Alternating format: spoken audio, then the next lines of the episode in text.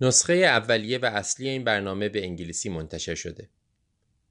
اگرچه ما تمام تلاشمون رو می‌کنیم که هرچه دقیقتر و درستتر ترجمه کنیم به علت اشتباهاتی که ممکنه توی ترجمه پیش بیاد یا به علت بعضی از برداشتهای اشتباه نمی‌تونیم صحت دقیق نسخه های غیر انگلیسی رو تضمین کنیم. برای گوش دادن به دقیق ترین و درست ترین محتوا لطفاً به نسخه اصلی انگلیسی مراجعه کنید.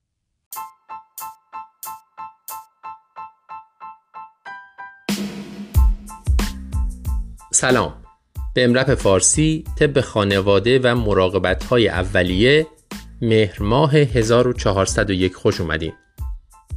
امیدوارم که سالم و شاد باشید و ممنون که به ما گوش می‌کنید و پادکست ما رو به بقیه معرفی می‌کنید.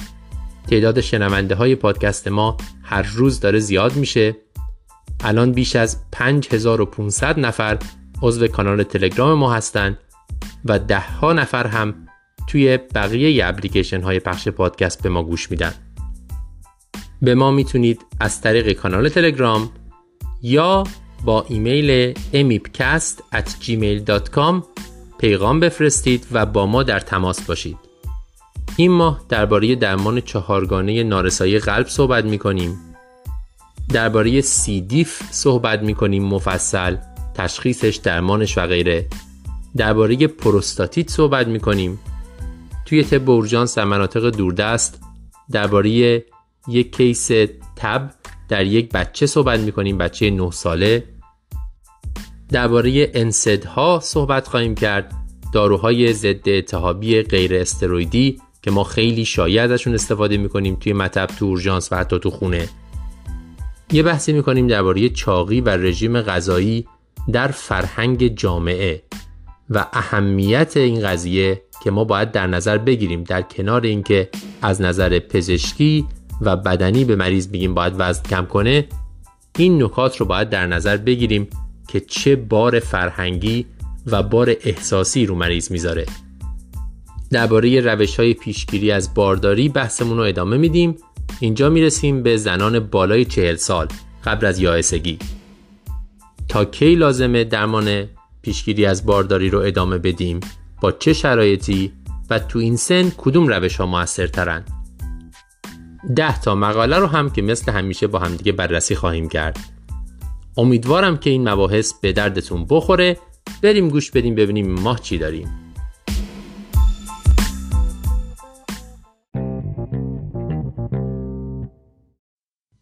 تو مقدمه این ماه دکتر هایدی جیمز و دکتر ونسا کاردی درباره guideline جدید درمان heart failure با کاهش ejection fraction که توسط چند مؤسسه مهم کاردیولوژی آمریکا منتشر شده صحبت می کنند. در پاسخ به سوال یکی از شنونده ها. این guideline April 2022 در اومده یعنی خیلی جدیده و درمان چهارگانه رو پیشنهاد می‌کنه برای heart failure یا quadruple therapy. کدوم مؤسسه ها منتشرش کردن؟ این سه تا مؤسسه با همدیگه American Heart Association یا AHA American College of Cardiology ACC و Heart Failure Society of America HFSA سه تا authority مهم برداشتن guideline جدید منتشر کردن که حرفای جدیدی داره و این درمان چهارگانه رو پیشنهاد می‌کنه. ما زیاد راجع به نقد این guideline صحبت نمی کنیم. مخصوصا نقد اینکه چقدر شواهد پشت این قضیه هست. اون رو ماه آینده توی قسمت مرور مقالات جدید بررسی خواهیم کرد. می‌دونین اونجا کارشناسای امرب خیلی هم بیرحمن مو رو از ماست می‌کشن و درباره اینکه چقدر شواهد پشت هر کدوم از این پیشنهادات هست صحبت خواهیم کرد فقط من بهتون یه در واقع تبلیغ بکنم که به طور خلاصه یه جمله رو فقط از قولشون بگم که خواهید شنید ماه آینده یکی از مقالاتی که مثلا پیشنهاد کرده برای یکی از داروها که خواهم گفت کدوم میگن که مقاله کاملا بایاسه به خاطر اینکه بسیاری از نویسندگان رابطه مالی مستقیم دارن با تولید کننده این داروی گرون. تمام پیشنهاد هم بر اساس همون یه مقاله هست. کاری به این بحثا نداریم. ببینیم این کوادریپل تراپی چیه و چه معنی برای ما داره در درمان مریض های heart failure همونجور که گفتم این پیشنهاد برای مریض هایی که ejection fraction شون زیر 20 درصده. مریض های واقعا بدحالی هستند quadruple therapy یا درمان چهارگانه. معنیش اینه که ما باید چهار تا دارو رو همزمان به این مریض ها بدیم. یه beta blocker که خب قبلا هم بود همیشه می‌دادیم. یه آنتاگونیست مینالورو یعنی دیورتیکی که از این راه ادرار مریض رو زیاد می‌کنه به طور خاص اسپرینولاکتون یه SGL2 اینهیبیتور می‌دونین SGL2 اینهیبیتور ها داروهای درمان دیابت هستند در درجه اول. برای درمان دیابت معرفی شدن. قبلا هم تو EMRAP راجع بهشون حرف زدیم. اما بعدا متوجه شدن که اینا برای heart failure هم مفیدن. الان برداشتن این دارو رو گذاشتن توی guideline برای درمان heart failure. فارغ از اینکه دیابت دارن یا ندارن. و دسته چهارم angiotensin receptor neprilysin inhibitor. به طور خلاصه بهش میگن ARNI A R N I که در واقع دو تا داروه. یعنی یه داروه یه دونه قرص به مریض میدیم که دو تا چیز توش داره. یکی neprilysin inhibitor داروی ساکوبیتریل و یکی هم angiotensin receptor blocker. همون والزارتانی که ما قبلا به مریض می‌دادیم. پس شد چهار تا دارو. beta blocker اسپیرونولاکتون SGLT2 inhibitor و ARNI که شامل angiotensin receptor neprilysin inhibitor ه به طور خاص والزارتان و ساکوبیتریل. حالا بیایم مفصل راجع به تک تک این گروه ها صحبت کنیم ببینیم چیکار می‌کنن چجوری باید بدیمشون. بتا بلاکر رو که می‌دونید سالهاست میدیم مشکل خاصی باش نداریم. اسپرینولاکتون هم جدید نیست. سالهاست داریم میدیمش. دو گروه بعدی جدیدن. یکی SGLT2 اینهیبیتورها مثل امپاگلیفلوزین گفتیم اینا اول داروی دیابت بودن و توی امرب هم صحبت کردیم اینا می‌تونن دیکه بدون افزایش گلوکوز بدن. مریض میاد با علائم دیکه با اسیدوز و اینا ولی گلوکوزش نرماله. ممکنه میس بشه حواسمون باید به این مریض ها باشه.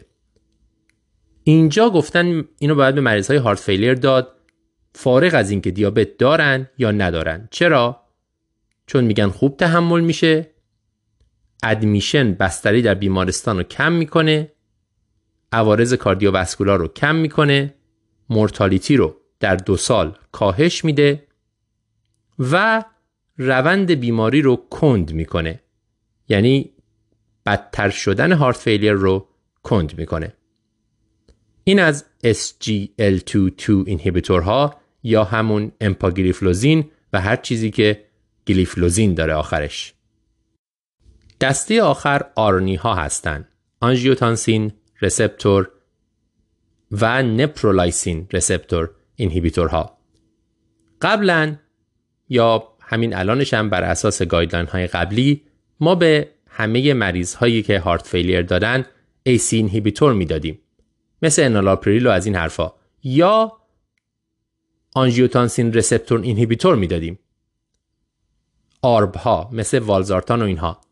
حالا گفتن باید اونا رو قطع کنیم به جاش این دارو رو به مریض ها بدیم که همون والزارتان رو توش داره به علاوه این neprilysin inhibitor ها ساکوبیتریل.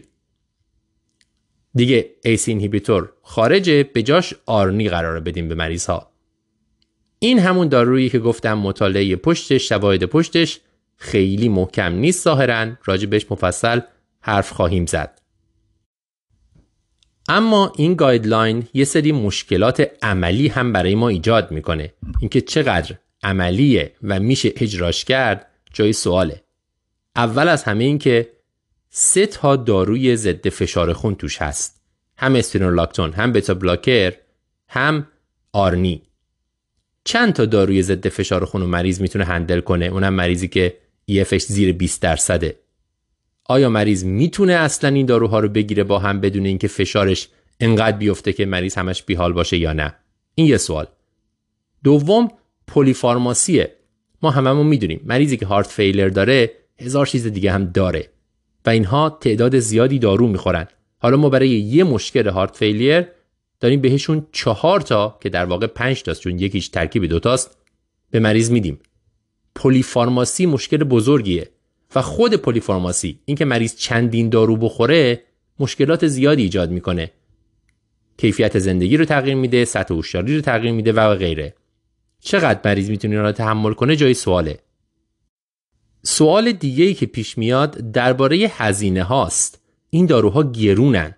ما چهار تا دارو رو بازم گفتم در واقع پنج تاست همزمان به مریض داریم میدیم. خیلی هاشون هم جدید هستن حداقل دو تاشون و گرونن. چقدر مریض می‌تونه این داروهایی به این گرونی رو هندل کنه؟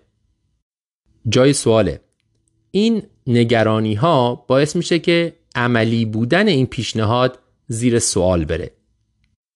اون زمان که ما درمان سدارویی رو برای هارت فیلیر پیشنهاد می‌کردیم که ACE inhibitor بود و beta blocker رو با دیورتیک اون موقع آمار به ما میگه که فقط یک سوم مریض ها در نهایت می‌تونستن هر سه دارو رو با هم بگیرن و فقط زیر یک درصدشون به دوز پیشنهادی می‌رسیدن. به خاطر همین عوارض و به خاطر گرونی و به خاطر چیزهای دیگه. حالا این سه تا رو کردیم چهار تا دو تاش هم جدیدن. چقدر عملیه؟ جای سواله. فارغ از اینکه شواهد پشتش چیه. اون رو گفتم بعدا راجع بهش صحبت خواهیم کرد. خلاصه ACC, AHA, HFSA guideline جدیدی درباره heart failure با کاهش ejection fraction یعنی زیر 20 درصد پیشنهاد کردند که توش quadruple therapy رو استاندارد معرفی کردند درمان چهارگانه با beta blocker اسپیرونولاکتون angiotensin receptor neprilysin inhibitor و SGLT2 inhibitor مثل امپاگلیفلوزین هر چهارتا رو با هم باید قرار مریض بدیم. یه خورده عملی بودن زیر سواله هم به خاطر هزینش هم به خاطر اینکه چقدر تحمل میشه راجع به شواهدش هم بعدا صحبت خواهیم کرد. بریم گوش بدیم به بقیه مباحث این ماه. ماه پیش در قسمت طب اورژانس امرپ در مورد درمان کلستریدیوم دیفیسیل صحبت کردیم درمانهای جدیدش.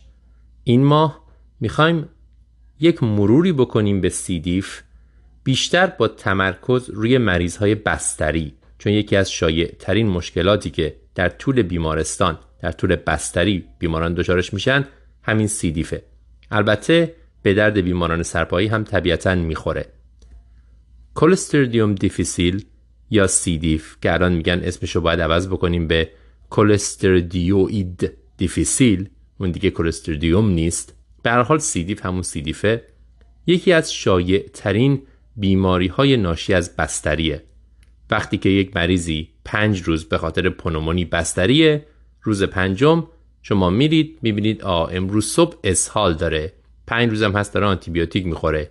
اولین چیزی که بهش فکر می‌کنید اینه که اسهال سیدیف داره. آمارش هم در حال افزایش متاسفانه. هم توی مریضان بستری و هم توی کامیونیتی. مریضای اوت پیشن سی دیف یک جرم بیهوازیه که اسپور هم تولید می‌کنه و به همین دلیل خیلی سخت ریشه کنیش. چون اسپور تولید می‌کنه و مقاومه به همه چی همونجا میمونه تا فرصتش پیش بیاد. می‌دونین مهمترین risk factor ش اینه که مریض آنتیبیوتیک خورده باشه. چون آنتیبیوتیک ها بقیه میکروبا رو از بین می‌برن این C. diff شروع می‌کنه به رشد کردن. بعدش هم toxin درست می‌کنه که برمیداره اون کولیت شدید رو میده و مریض رو بدحال می‌کنه. تمرکز ما توی این قسمت روی guideline IDSA هست که سال 2018 آخرین نسخش منتشر شده و سال 2021 به روز شده. risk factor ها رو گفتیم. اولین و مهمترین risk factor آنتیبیوتیک خوردن دومی هم همینطور سومی هم همینطور چهارمی هم همینطور. ولی اگر آنتیبیوتیک رو بذاریم کنار risk factor های دیگه شامل خود بستریه به دلیل دیگه ای سن بالاست هر مشکل ایمنیه و خوردن PPI proton pump inhibitor. پنتوپرازول و اینها ریسک C. diff رو بالا می‌برن. همونجوری که گفتم آنتیبیوتیک از همه مهمتره و تا سه ماه بعد از خوردن آنتیبیوتیک ریسک C. diff بالا میمونه. تا سه ماه. وقتی که یه مریضی رو فکر کردیم C. diff داره مثل همین مریضی که گفتم پنج روز بستری امروز اسهال پیدا کرده. کی workup ش می‌کنیم برای C. diff وقتی که مریض risk factor داره که این مریض داره هم آنتیبیوتیک خورده هم بستریه. و دوم اینکه حداقل سه تا اپیزود اسهال باید داشته باشه در طول کمتر از 24 ساعت. یعنی یه بار حالا یه اسهال داشت می‌تونیم ازش صرف نظر کنیم. ولی وقتی تکرار شد حداقل به سه بار رسید دیگه شما مجبورین مریض رو ورکاپ کنید. غیر از اسهال مریض ممکنه درد شکم هم داشته باشه تب هم داشته باشه تهوع استفراغ هم داشته باشه که میره به طرف بیماری شدیدتر. بیماری شدید چجوری تعریف میشه؟ وقتی که مریض اضافه بر C. diff ی که تشخیص دادیم میگیم چجوری؟ لوکوسیتوز بالای 15 هزار یا کراتینین بالای 1.5 داشته باشه. این دیگه میشه بیماری شدید. معنیش اینه که اگر مریض بستری نیست نمی‌تونین این مریض رو مرخص کنین. مریض باید بستری بشه به خاطر C. diff وقتی که لوکوسیتوز و کراتینینش بالاست. یه مدل شدیدتر هم داریم به اسم fulminant. اون موقعیه که مریض تو شوکه یعنی فشارش هم افتاده. ممکن هم هست مریض ileus داشته باشه در اون شرایط و دیگه اسهال نداشته باشه چون روده‌هاش حرکت نمی‌کنن. این باز تشخیص سختتر میشه. مریض رو باید تشخیص C. diff بدیم مریضی که اسهال نداره.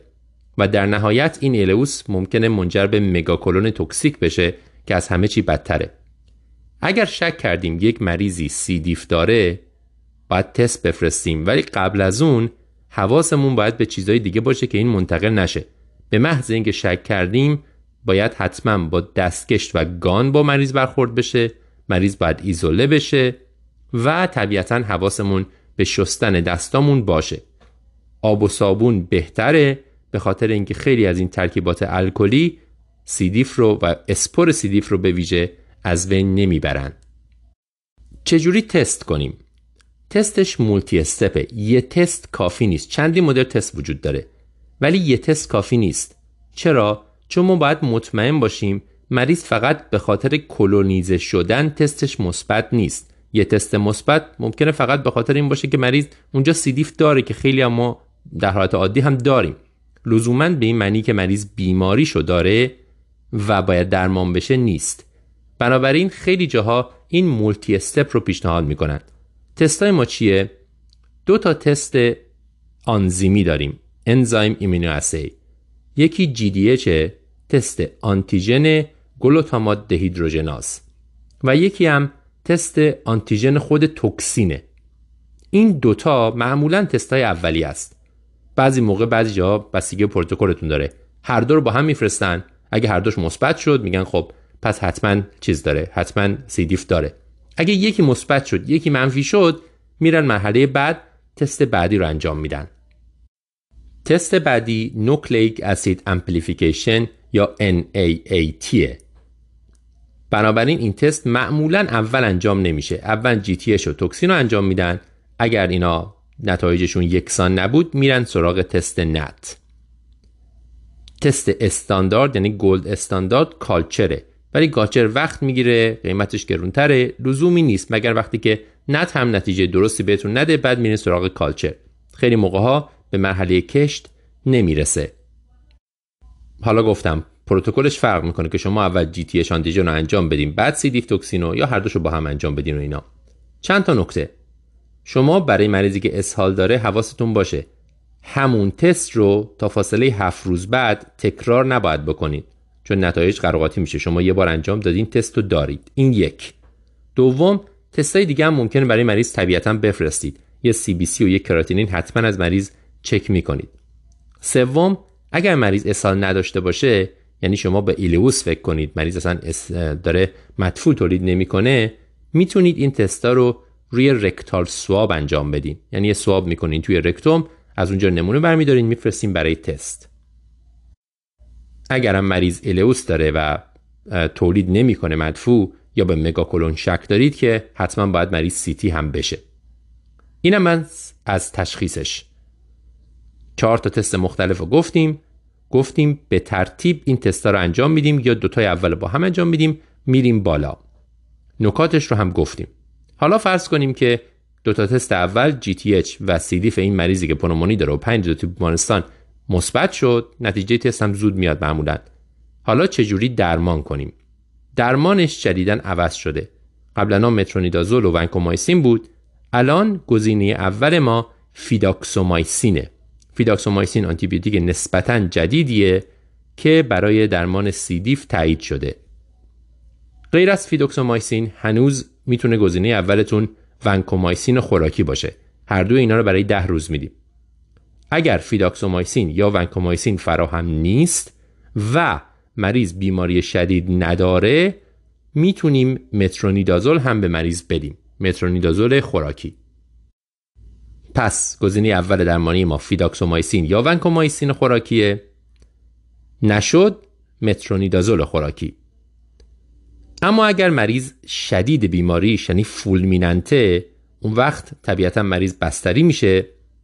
و ونکومایسین خوراکی یا اگر نمی‌تونه بخوره با توجه به اینکه بیماری شدیده از راه NG tube باید به مریض بدیم اگر اونم نمی‌تونیم انجام بدیم می‌تونیم از راه rectal tube به مریض بدیم مخصوصا وقتی که مریض ileus داره و هیچ مدفوعی تولید نمی‌کنه ممکنه NG tube کار نکنه. rectal tube باید بزنیم به مریض بدیم و به این مریض باید مترونیدازول IV هم بدیم. حالا فرض کنیم این مریض رو درمان کردیم خوبم شد. دو ماه بعد دوباره اومد با اسهال دوباره تست کردیم می‌بینیم که بازم C. diff داره. در واقع recurrence داره که خیلی هم اتفاق میفته چرا؟ همونجوری که گفتم به خاطر اینکه اسپور تولید می‌کنه. این مریض باید دوره طولانی تر از همین داروها بخوره. fidaxomicin و ونکومایسین رو طولانی تر با taper یعنی به جای اینکه ده روز بدیم در عرض یه ماه دو ماه بهش میدیم و کم کم taper ش می‌کنیم. من دیگه وارد جزئیات دوز اینا نمیشم. طبیعتا می‌تونین آنلاین نگاه بکنید. یه گزینه دیگه هم که موقع recurrence می‌تونه به درد بخوره monoclonal antibody ه. به اسم bezlotoxumab bezlotoxumab یه monoclonal antibody ه برای همین C. diff که وقتی مریض recurrence داره یه دوز همون روز اول میدن به مریض بعد داروهای دیگه که گفتیم یعنی ونکومایسین و fidaxomicin و اینا رو شروع می‌کنن. فقط یه دوز. IV هم هست. همونجا به مریض میدیم. باید تو مریضایی که heart failure دارن حواسمون باشه که اینو بهشون ندیم به خاطر اینکه ممکنه که heart failure رو بدتر کنه. در نهایت اگر باز هم بیماری برگشت یعنی حداقل recurrence برای بار دوم می‌تونیم به fecal transplantation هم فکر کنیم. پیوند مدفوع. ثابت شده که اثر داره. در واقع مدفوع یه فرد سالم رو ما باید بذاریم تو روده تا باکتری های روده تنظیم بشن. اینم یه خلاصه سریع از C. diff یه چیزم که یادمون باشه اینه که بهترین راه جلوگیری از C. diff اینه که الکی آنتیبیوتیک به ملت ندیم. این شاید از همه چی مهمتره برای اینکه ما C. diff رو بتونیم کنترل کنیم. یه خلاصه کنیم. C. diff یکی از شایع ترین مشکلاتیه که به خاطر درمان ما پیش میاد. مهمترین risk factor ش دادن آنتیبیوتیکه تا سه ماه می‌تونه اثر بکنه. همینطور سن بالا بستری immunosuppression یا PPI هم می‌تونه risk factor باشه. تو مریضی بهش شک می‌کنیم که حداقل سه اپیزود اسهال در کمتر از 24 ساعت داشته باشه. وقتی لوکوسیتوز یا کراتینین بالاتر از یک وجود داره دیگه اسمش بیماری شدید مریض حتما باید بستری بشه اگر بستری نیست. حالت fulminant ش هم ممکنه که فشار رو بندازه یا مریض ileus داشته باشه. دیگه اصلا اسهال نداره و ما همچنان باید این تشخیصش بدیم. اگه بخوایم بعدش تشخیص بدیم میریم دنبال تست. تستش multi-step ه یه تست نیست. یه تست مثبت لزوما به معنی C. diff نیست. اول معمولا از تست آنتیژن glutamate dehydrogenase و تست آنتیژن toxin شروع می‌کنن.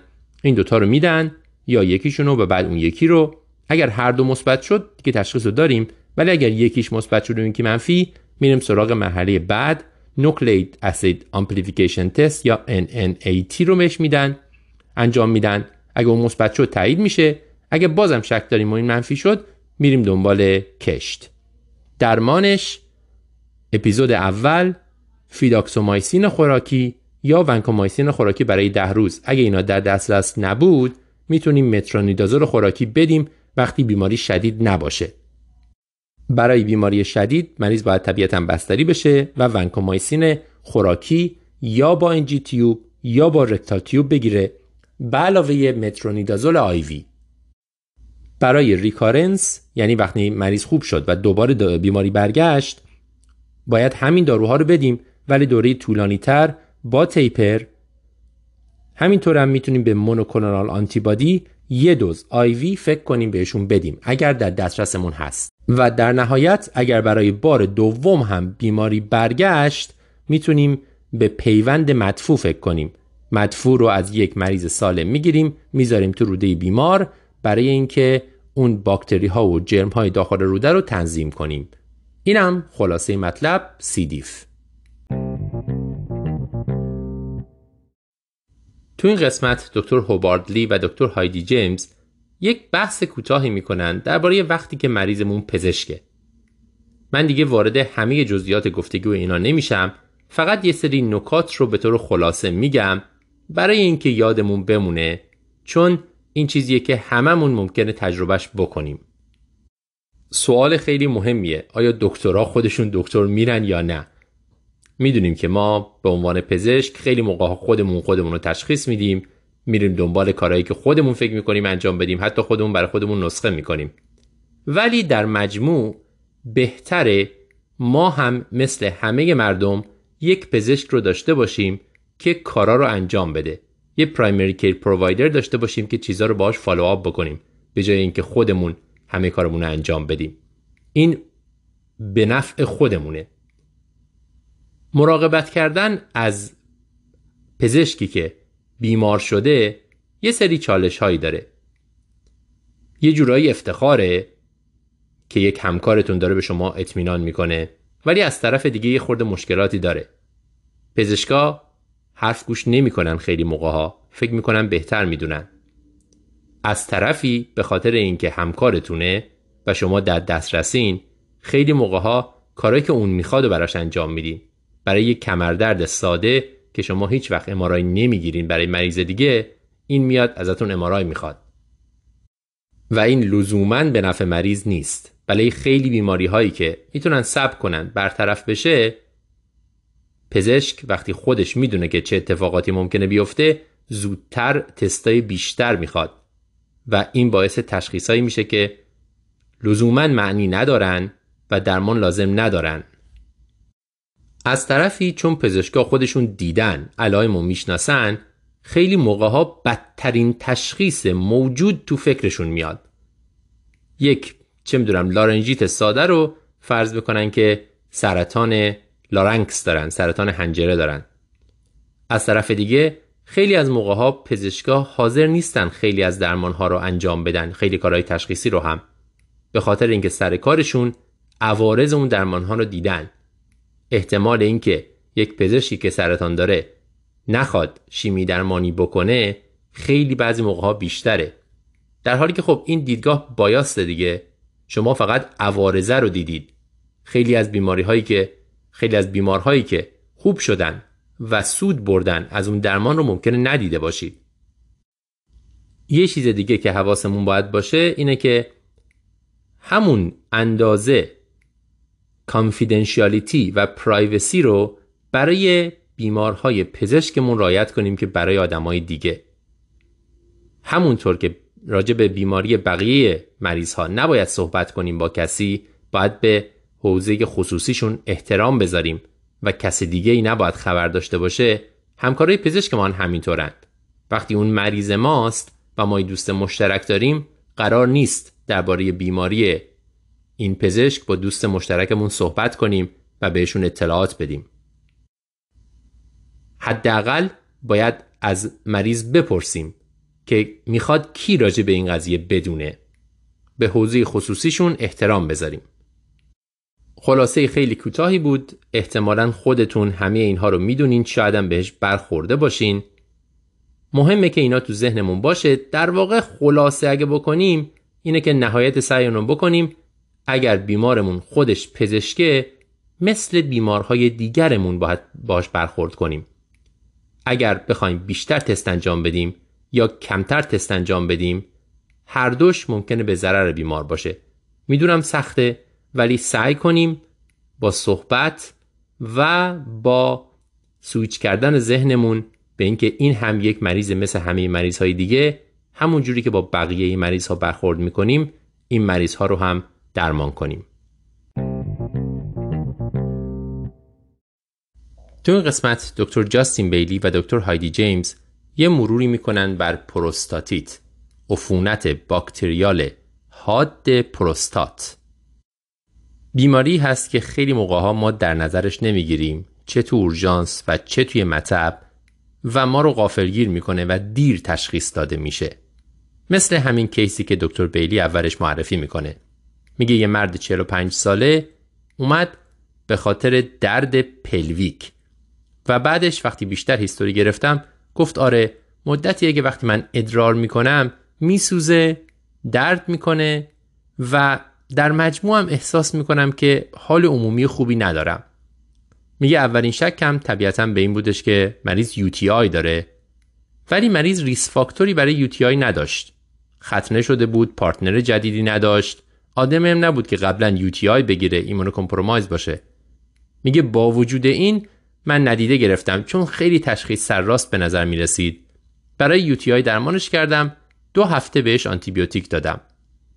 یه UA هم ازش گرفته که به نظر UTI می‌رسه WBC داره یه خورده خون داره به نظر می‌رسه که یوتی آیه. دو هفته درمان می‌کنه مریض میره یک ماه بعد برمیگرده میگه خوب شده بودم ولی همه علائمم الان دوباره برگشته. میگه تازه اینجا من فکر کردم به پروستاتیت و متوجه شدم که من یه چیزی رو میس کردم. حتما باید رکتال اگزم انجام می‌دادم و نگاه می‌کردم ببینم تندرنس پروستات وجود داره یا نه. و این تشخیص رو در نظر می‌گرفتم. پروستاتیت چیه؟ عفونت باکتریال پروستاته. بیشتر از همه در مردان جوانتر تا میدل ایج بیشتر تو میدل ایج دیده میشه. یعنی آقای 35 تا 50 ساله بدون هیچ مشکل قبلی خیلی موقع ها طبیعتا اگر قبلا چه می‌دونم بیوپسی کرده باشه عفونت ادراری داشته باشه immunocompromise باشه ریسکش بیشتره. اما اکثرا در مریض های دیده میشه که هیچ کدوم از اینها رو ندارن. شایع ترین علتش هم E. coli تا 88 درصد موارد بعد از اون کلبسیلا، پروتئوس، سودومونا، استاف یعنی گرم مثبت ها و در نهایت STD ها sexually transmitted disease یعنی gonorrhea و chlamydia هم می‌تونن پروستاتیت ایجاد بکنن. حواستون باشه که ما داریم درباره پروستاتیت حاد صحبت می‌کنیم. پروستاتیت مزمن یا پروستاتیت غیر عفونی به اصطلاح بهش میگن التهابی یه چیزیه که اصلا وجودش controversial ه یه خورده فرق می‌کنه قضیهش آنتیبیوتیک و اینا نمی‌خواد. ما درباره پروستاتیت حاد باکتریال داریم صحبت می‌کنیم. مریض چجوری میاد؟ همونجوری که گفتم یه آقای مثلا چهل سال است تیپیکالش که میاد با درد ناحیه‌ای پرینه. ممکنه بگه توی لگنم درد می‌کنه ممکنه بگه که پنیسم درد می‌کنه. حتی بعضی موقع با درد نوک پنیس میان. به خاطر اینکه درد ارجاعیه. در واقع درد پروستات منتقل شده که به, به نوک پنیس. ممکنه مریض بگه که یه بیحالی عمومی داره و خیلی موقع ها هم بهتون علائم ادراری میده. ممکنه بگه که من فریکونسی دارم زیاد میرم دستشویی یا وقتی که ادرار می‌کنم دردناکه و درد بیشتر میشه یا ادرارم قطره قطره میاد. می‌بینین که همه این علائم همون علائم یوتیایه بنابراین راحت ممکنه شما اشتباه بگیرید. طبیعتا ممکنه بیماری شدید باشه که باعث تب بشه و حتی سپسیس. اون داستانش فرق می‌کنه. اون مریض رو میفرستیم اورژانس و بستری می‌کنیم و غیره. معمولا ولی تظاهرات مریض ملایمه با درد میاد شاید بیحالی عمومی و شاید علائم ادراری.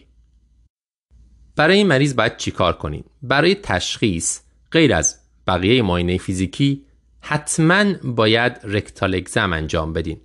از rectal exam فرار نکنیم. این چیزیه که به شما کمک می‌کنه تا ذهنتون به طرف پروستاتیت بره و فقط به UTI اکتفا نکنید.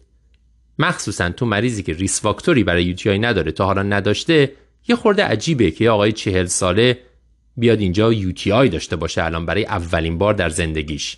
خیلی typical نیست. شما به پروستاتیت باید فکر کنید و digital exam انجام بدید. ببینید پروستات tender یا نه. اگه tender باشه احتمالش خیلی زیادتر میشه و در واقع دیگه شما دیگه درمان می‌کنید پروستاتیت رو. چه آزمایشهایی میفرستید؟ طبیعتا یه UA میفرستید همراه با culture. کشت. برای اینکه بدونید چه جرمی درگیره. یه PSA هم می‌تونید بفرستید چون PSA آنتیژن پروستات در عفونت و التهاب پروستات هم میره بالا همونجوری که دو سرطان میره بالا. چون در واقع پروستات ملتهبه. تمام اون آنتیژن ها و موادی که در حالت عادی ترشح می‌کنه رو بیشتر ترشح خواهد کرد به داخل خون. PSA شما بالا میره. طبیعتا اگر مریض بدحاله یا نگران چیز دیگه هستین می‌تونین آزمایش خونم بفرستین. CRP, CBC و کراتینین برای این مریضی که با علائم معمولی اومده علائم ملایم احتیاجی به imaging ندارین. ولی اگر مریض بدحاله یا مریض بار چندم میشه که مراجعه می‌کنه یا به چیز دیگه ای شک دارین و حتما می‌خواین پروستات رو ببینید می‌تونین به امارای فکر بکنید. برای اینکه لگن رو خوب ببینید پروستات رو ببینید. مریضی که برای پروستاتیت شما دارین امارای می‌گیرید احتمالاً یورولوژی هم باید ببینتش حتما باید با اورولوژی صحبت بکنید. خیلی موقع های مریض ها اگه بد حال باشن ممکنه که آبسه پروستات داشته باشن که یکی از عوارض پروستاتیت درمان نشده است. اون رو CT با contrast هم می‌تونه تشخیص بده ولی باز MRI بهتره. مریضی که آبسه داره بدحالتره حتما تب داره. برسیم به درمانش. توی این مدل ملایم. همین آقای 40 ساله ای که اومده پیش شما درد pelvic داشته. شما UA و اینا رو فرستادید به نظر عفونت داره. rectal exam انجام دادید و دیدید که پروستات tender هست. اما مریض بدحال نیست. حالا کشتم دو روز طول می‌کشه بیاد. شما می‌تونید یک empiric antibiotic شروع کنید. چی شروع می‌کنید؟ چیزی که E. coli رو کاور کنه که شایع‌ترین علتشه. یا می‌تونین سیپرو بدید یا می‌تونین کوتریموکسازول بدید. لووفلوکساسین هم می‌تونید بدید. چه مدت؟ این مهمه. وقتی به پروستاتیت فکر کردید برای یکی دو هفته دیگه نمی‌دید مثل UTI. باید 6 هفته بدید. چرا؟ چون طول می‌کشه تا آنتیبیوتیک به داخل بافت پروستات برسه. به ادرار راحت می‌رسه. در صورت یه هفته دو هفته درمان میشه. ولی وقتی به پروستاتیت فکر کردید مریض باید 6 هفته آنتیبیوتیک بخوره. بعضی میگن اگر بعد از چهار هفته علائم مریض کاملا برطرف شده PSA دادید PSAش اومده پایین نسبت به اول می‌تونین متوقفش بکنید. این هم یه راه دیگه است ولی می‌تونین هم برای 6 هفته کامل آنتیبیوتیک رو ادامه بدین.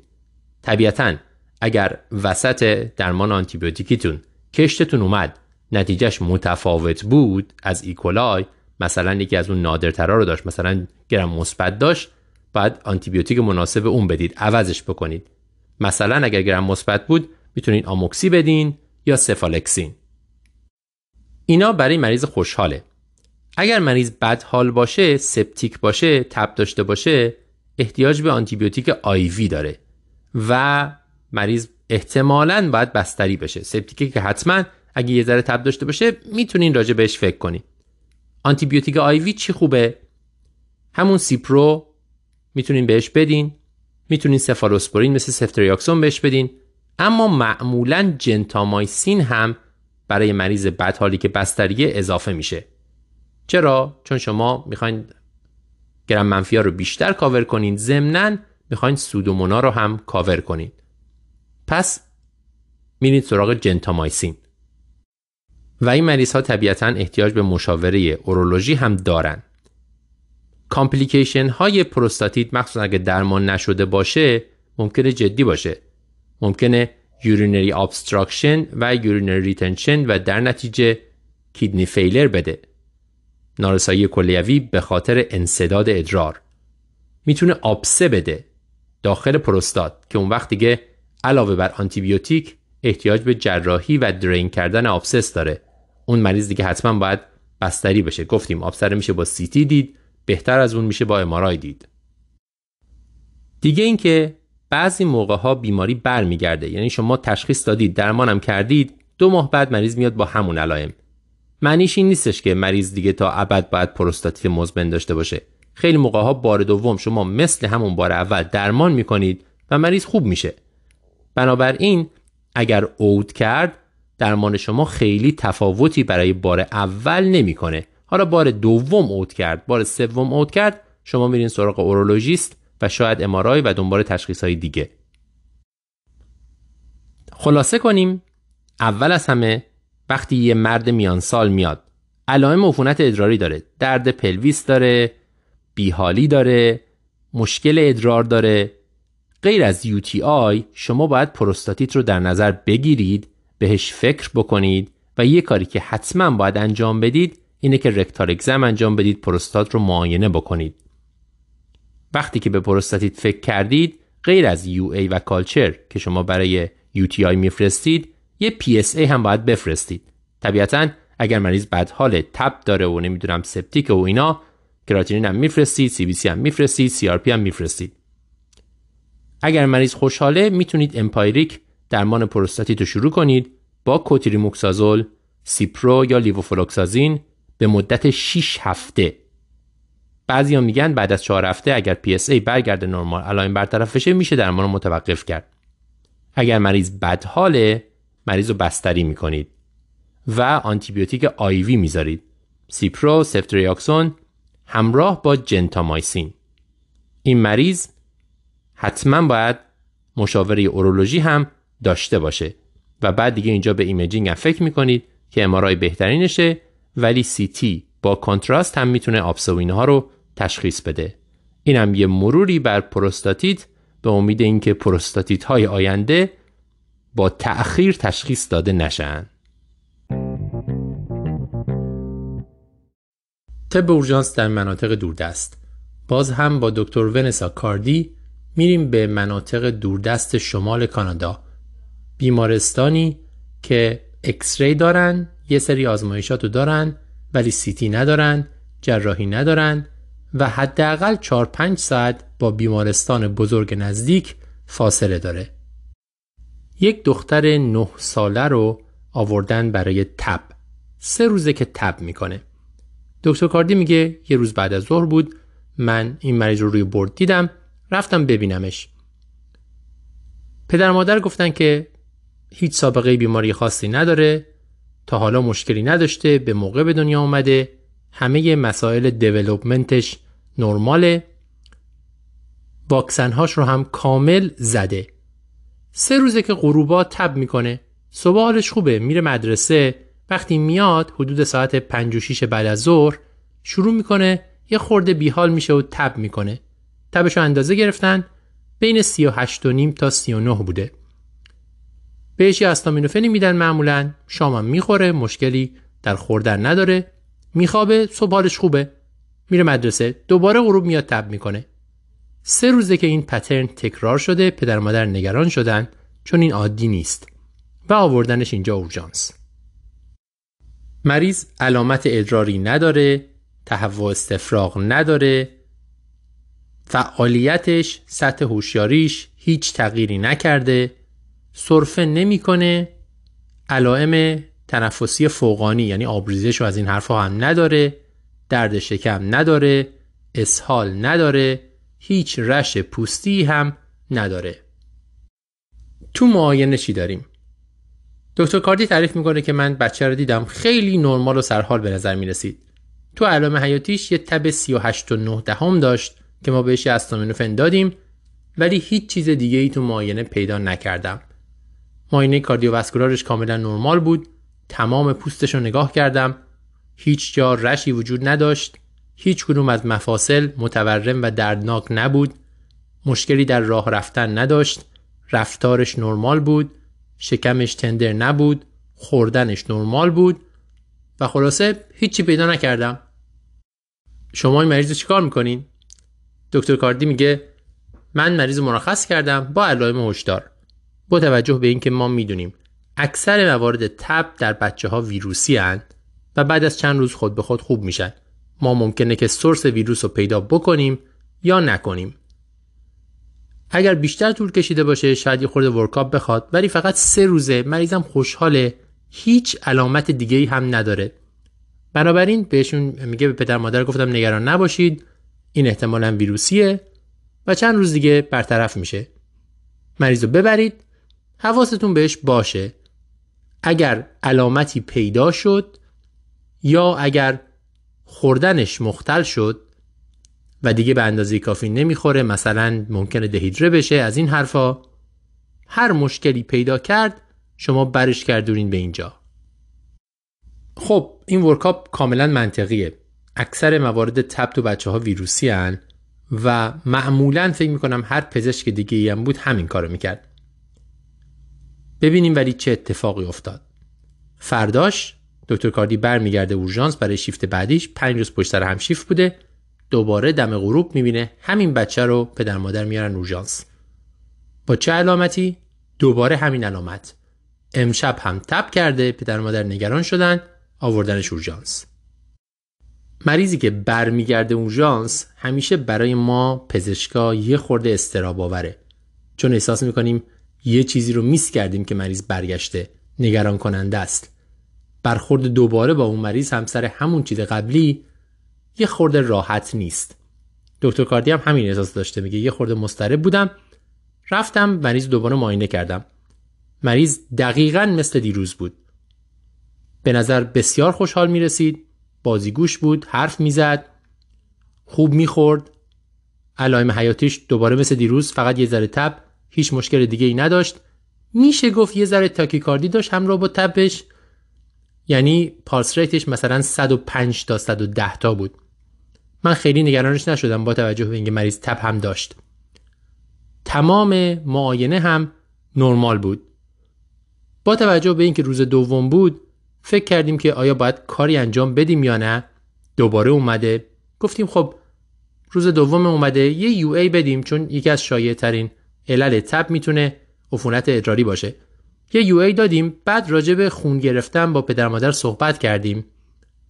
بچه خیلی از سوزن میترسید. فکر کردیم اگه بخوایم بهش سوزن بزنیم ممکنه که لازم باشه که سدیتش بکنیم.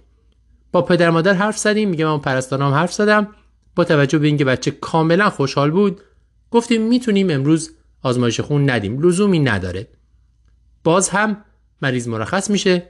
با همون علائم هشدار که اگر چیزی تغییر کرد مثلا شروع کرد استفراغ کردن نمی‌تونه بخوره اسهال خونی تغییر سطح هوشیاری تب سرفه تب که داشت ببخشید سرفه چیز دیگه برگرده.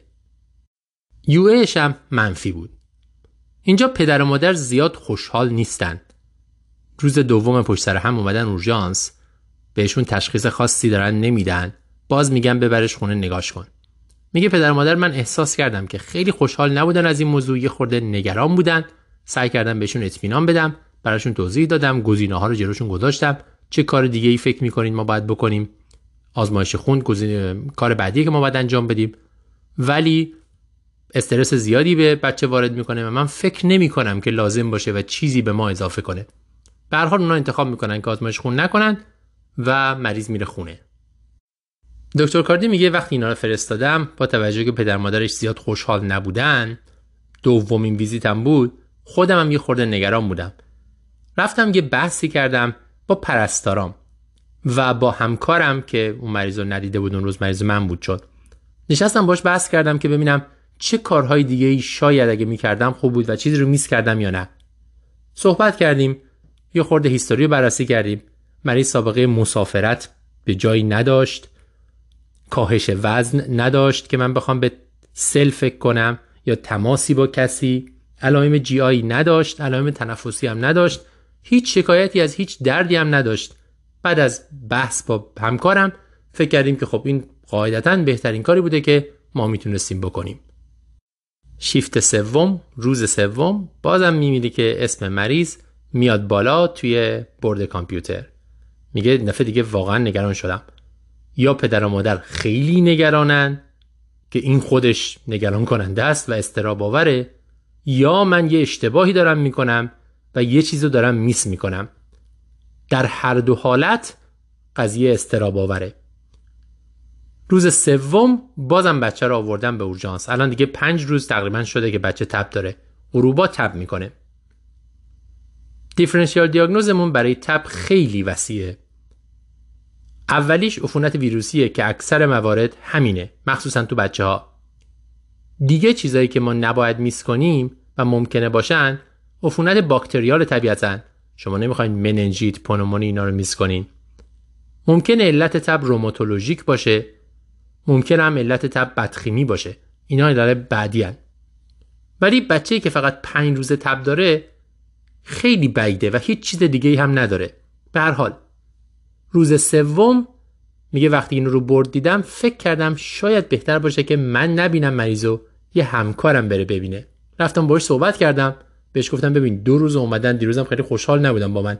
تو این مریض رو امروز ببین. شکایت مریض بازم همونه. مریض که نه پدر مادرش که امروز تب کرده. یه گزارشی هم میدن که دیشب ظاهرا توی خواب ادرار کرده جاشو خیس کرده.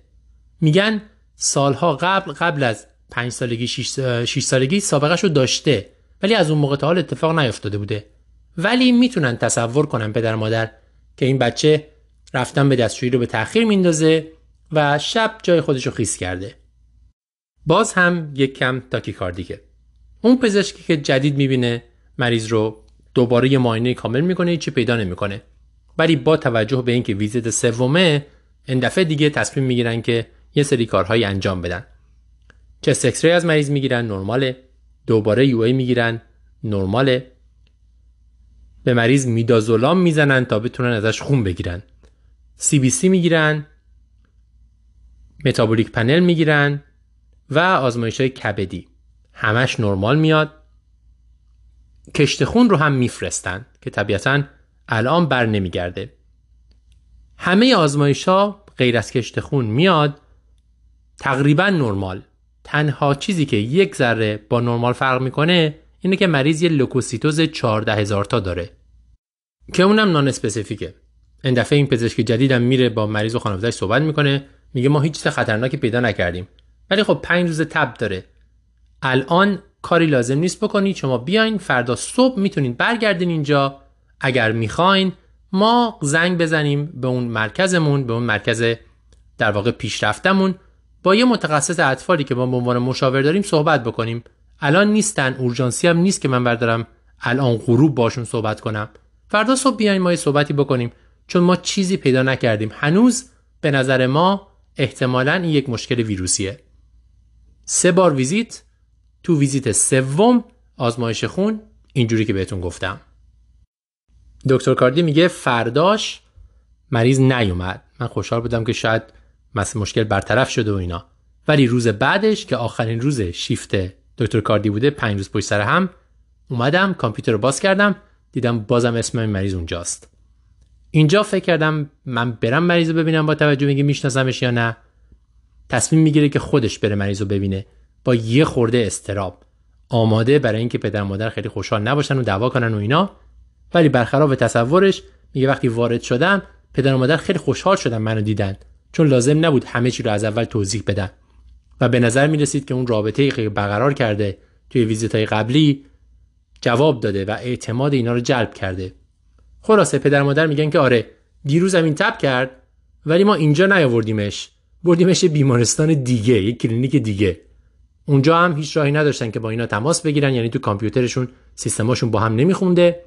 دوباره یه سری آزمایش میدن و X-ray می‌گیرن و همون کارهایی که اینا کردن رو روز بعدش هم دوباره انجام دادن. همه چی هم همون جور قبلی برگشته. یک ذره لوکوسیتوز این دفعه 16 هزار تا به جای 14 هزار تا. بقیه چیزا همش نرمال. اونا هم مرخصشون کردن. اما امروز یه چیزی تغییر کرده. پدر و مادر میگن امروز غیر از اینکه بچه تب داره یک اپیزودی داشته که فکر می‌کنیم ممکنه تشنج باشه. بچه خوابیده بوده مادرش یه صدایی میشنوه میره بالا سرش می‌بینه بچه داره میلرزه تکون می‌خوره. بعدش بی اختیاری ادرار داره و بعدش آروم میشه. مادرش میگه از اون لحظه من سعی کردم بیدارش کنم گیج بود درست بیدار نمی‌شد. الان یه نیم ساعت 45 دقیقه گذشته و همچنان بچم گیجه بر نگشته به حالت نرمالش. خب اینجا دیگه همه چی نگران کننده است. ممکنه که بگین ممکنه بچه یک تشنج همراه با تب داشته باشه. درسته می‌تونه. ولی سن بچه اولا به تشنج همراه با تب نمی‌خوره. بچه سابقش رو نداره و از طرفی مریض بر نگشته به حالت نرمال. اینا همه به شدت نگران کننده است که یه اتفاقی داره توی CNS میافته. مننژیت چیز دیگه است. میگه وقتی بالا سر بچه رسیدم بیدار بود. با هم حرف می‌زد ولی به نظر خیلی ناراحت می‌رسید. مدام داشت تکون می‌خورد. بعدش وقتی باش حرف می‌زدم با توجه به اینکه من بچه رو دو روز و سه روز قبل دیده بودم این بچه همون بچه نبود. یه خورده خوابالود بود در این حال هی تکون می‌خورد هی جابجا می‌شد و وقتی ازش خواستم پاشه و راه بره با وجودی که می‌فهمید من چی میگم انگار نمی‌تونست. انگار پاهاش قدرت کافی نداشت. بقیه مایل نورولوژیکش نرماله. همه انداما رو حرکت میده. ولی فقط نمی‌تونه وایسه و راه بره. چیز دیگه ای فوکال پیدا نمی‌کنن ولی چون نگران بچه هستن با توجه به همه این داستان این بچه باید بررسی بشه برای مننژیت هر مشکل دیگه ای توی مغز خلاصه.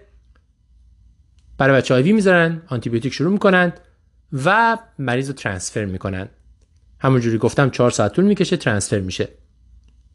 بعد از ترانسفر اولین کاری که انجام میشه اونجا اینه که از مریض سیتی سر می‌گیرن و می‌بینن یک آبسه تو مغز وجود داره 7 سانتی متر در 4 سانتی متر این از اون تشخیصاییه که یک بار در عمر طب اورژانستون ممکنه به تورتون بخوره.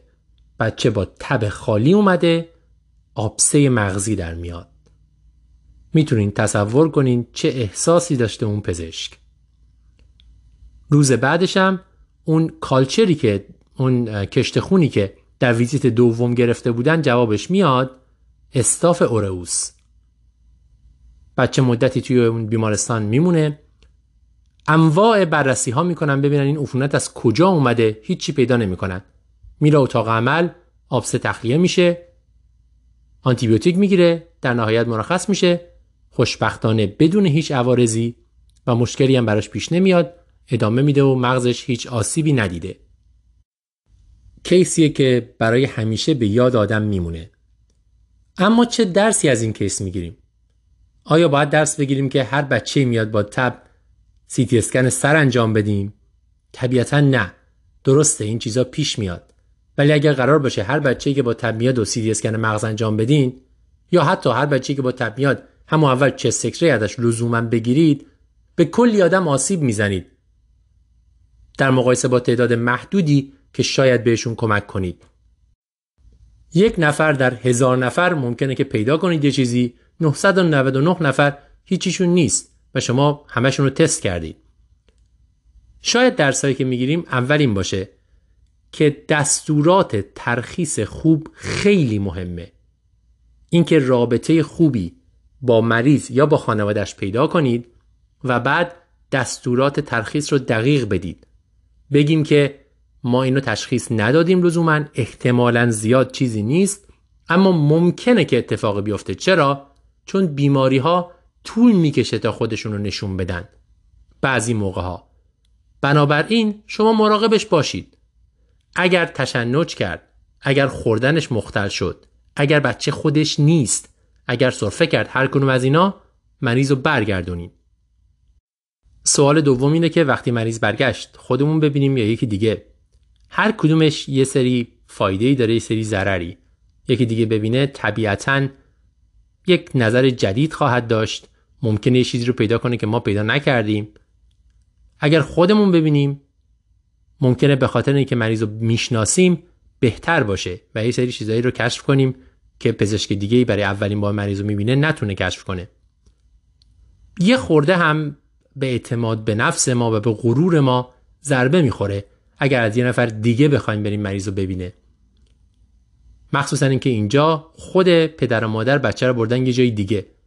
دکتر کاردی میگه صادقانه من احساس کردم که به غرورم ضربه خورده. انگار که یعنی شما من اعتماد نداشتیم بردین یه جای دیگه. حواسمون باشه. اونا دارن بهترین کار برای خانواده خودشون می‌کنن برای بچه خودشون می‌کنن. ما مغرور نباشیم. همه ما اشتباه می‌کنیم و اشکالی نداره اگه اونا این کارو خواستن بکنن. اما این وسط اینکه درباره مریض با پزشکای دیگه صحبت بکنیم و نظرشون رو بخوایم خودمون این کارو بکنیم مفیده. خیلی موقع ها پیش میاد که ما یک مریضی رو نمی‌دونیم چیکار کنیم. اگر دسترسی داریم به کسی که باش صحبت کنیم بسیار کمک کننده است. اگر تو اورژانسی کار می‌کنید که همزمان با شما یه پزشک دیگه اونجا کار می‌کنه شانس خیلی بزرگیه. خیلی موقع ها این اتفاق تو اورژانس خود ما میفته که پزشکای اورژانس راجع به مریضشون با یه نفر دیگه صحبت می‌کنن و نظرشون رو می‌خوان. نه لزوما به صورت مشاوره فقط به صورت صحبت دوستانه. در نهایت اینکه یادمون باشه ما هممون در طول دوره پزشکیمون یه چیزایی رو میس می‌کنیم. هیچ گریزی از این نیست. ولی اگر که خوب مریض رو دیده باشیم همه معاینه و هیستوری و اینا رو درست انجام داده باشیم و خودمون خیالمون راحت باشه که ما کارمون رو درست انجام دادیم هم از لحاظ قانونی و هم پیش وجدان خودمون خیالمون راحته و عذاب نمی‌کشیم. در غیر این صورت در هر دو جنبه عذاب خواهیم کشید. هدف ما این نیست که همه چی رو صد درصد تشخیص بدیم. هدف ما اینه که کار خودمون رو درست انجام بدیم. زیادی تست کردن ضرر می‌زنه به مریض کار درست زیادی تست کردن نیست. معاینه خوب، رابطه خوب، دادن دستورات ترخیص و دلایل برگشت خوب به مریض و خانواده مریضه که کی برگردن در چه صورتی اگه این کارا رو انجام داده باشیم میس کردن یه چیزیه که اتفاق میفته میشه پذیرفتش. ولی اگر این کارا رو انجام نداده باشیم خوب مریض معاینه نکرده باشیم. خودمون می‌دونیم. با خانواده حرف نزده باشیم درست. دستورات درست بهشون نداده باشیم. فقط مریض رو ترخیص کرده باشیم. اینجور جاها مشکل پیش میاد. هم از لحاظ قانونی و هم از لحاظ وجدان خودمون. این هم کیس طب اورژانس در مناطق دوردست امروز. یه بحث کوتاهی بکنیم درباره داروهایی که خیلی ما استفاده می‌کنیم. چه تو اورژانس چه تو مطب و کلینیک و چه تو خونه. داروهای ضد التهابی غیر استرویدی NSAID ها non-steroidal anti-inflammatory drugs داروهایی مثل بروفن، ناپروکسن، مفنامیک اسید، ایندومتاسین، کتورلاک اینا رو ما خیلی استفاده می‌کنیم. جاهای مختلف هم هی مطالعاتی در میاد که حالا اینا ضرر دارن ندارن. یه چیزایی هم ما می‌دونیم به صورت سنتی. مثلا اینکه می‌دونیم اینها کسی که زخم معده داره زخم معده رو بدتر می‌کنن یا اگر زیاد بخوری می‌تونن گاستریت بدن. اینها رو می‌دونیم یا شنیدیم. بیان یه دور همش رو با هم مرور کنیم کنار هم بذاریم ببینیم که چه چیزهایی رو ما باید رایت کنیم موقع دادن اینا با چه دوزی کدوم بهتره و غیره. اول یه قانون کلی. باید این داروها رو هم مثل همه داروهای دیگه شاید با کمترین دوزی که بتونه موثر باشه در کوتاهترین زمانی که اثر دارو رو از بین نبره استفاده کنیم. یعنی مثلا اگر شما می‌تونین درد مریض رو با 400 میلی بروفن سه بار در روز برای پنج روز برطرف کنین شما نباید 800 میلی بروفن یک ماه سه بار در روز برای مریض تجویز کنید یا به مریض توصیه کنید. چرا؟ به خاطر همون عوارضش.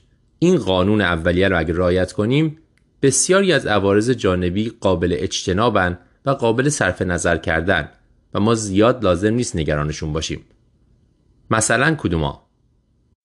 زخم معده فعال رو ما می‌دونیم نباید به مریض انسد داد. ولی مریضی که سابقه زخم معده داره یه دوز انسد مشکلی ایجاد نمی‌کنه.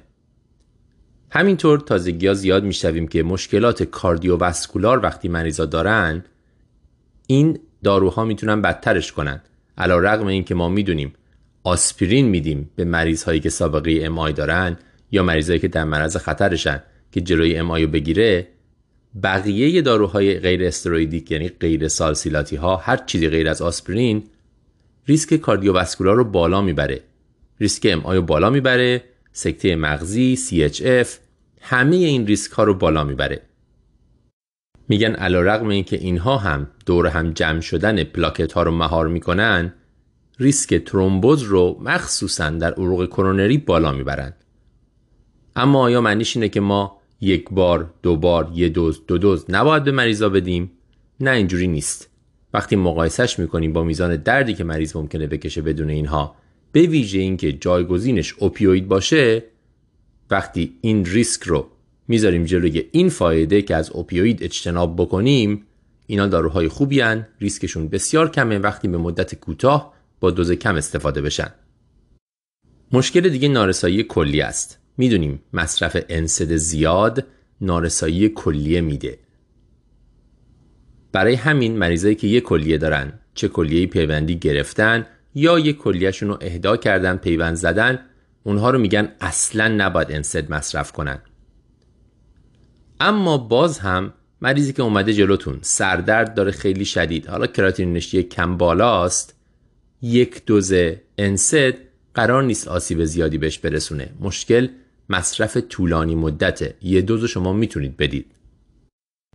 همینطور هم هست وقتی که NSAID رو نمیدیم به خاطر interaction ش با داروهای دیگه.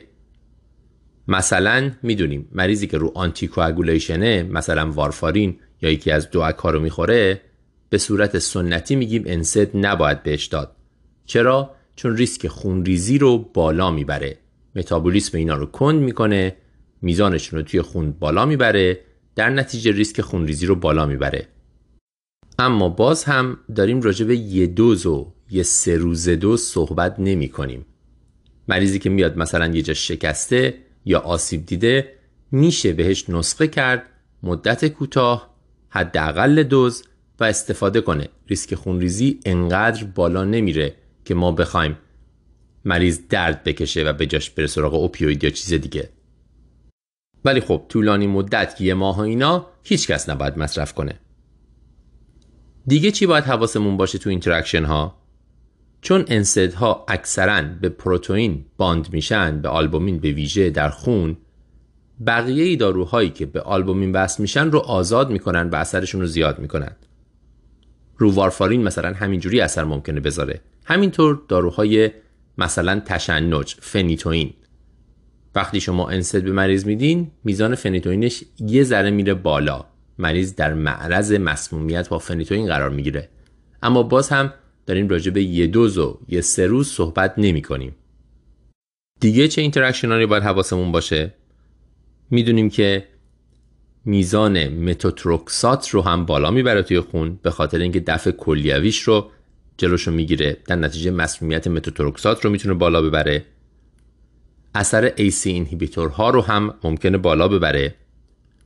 همونجوری که می‌دونید زخم مده رو بدتر می‌کنه به ویژه اگر مریض به صورت مزمن استروید می‌خوره چون استروید خودش این کارو می‌کنه. حالا این نان استروید ها میان روش سوار میشن احتمال زخم مده پپتیک آلتر دریز رو بازم بالاتر می‌برن. و در نهایت یه چیزی که برای منم جدید بود میزان تاکسیسیتی SSRI ها رو هم بالا می‌برند مثل فلوکستین و اینها. به ویژه toxicity GI شون رو یعنی تهوع استفراغ از اینجور چیزا رو.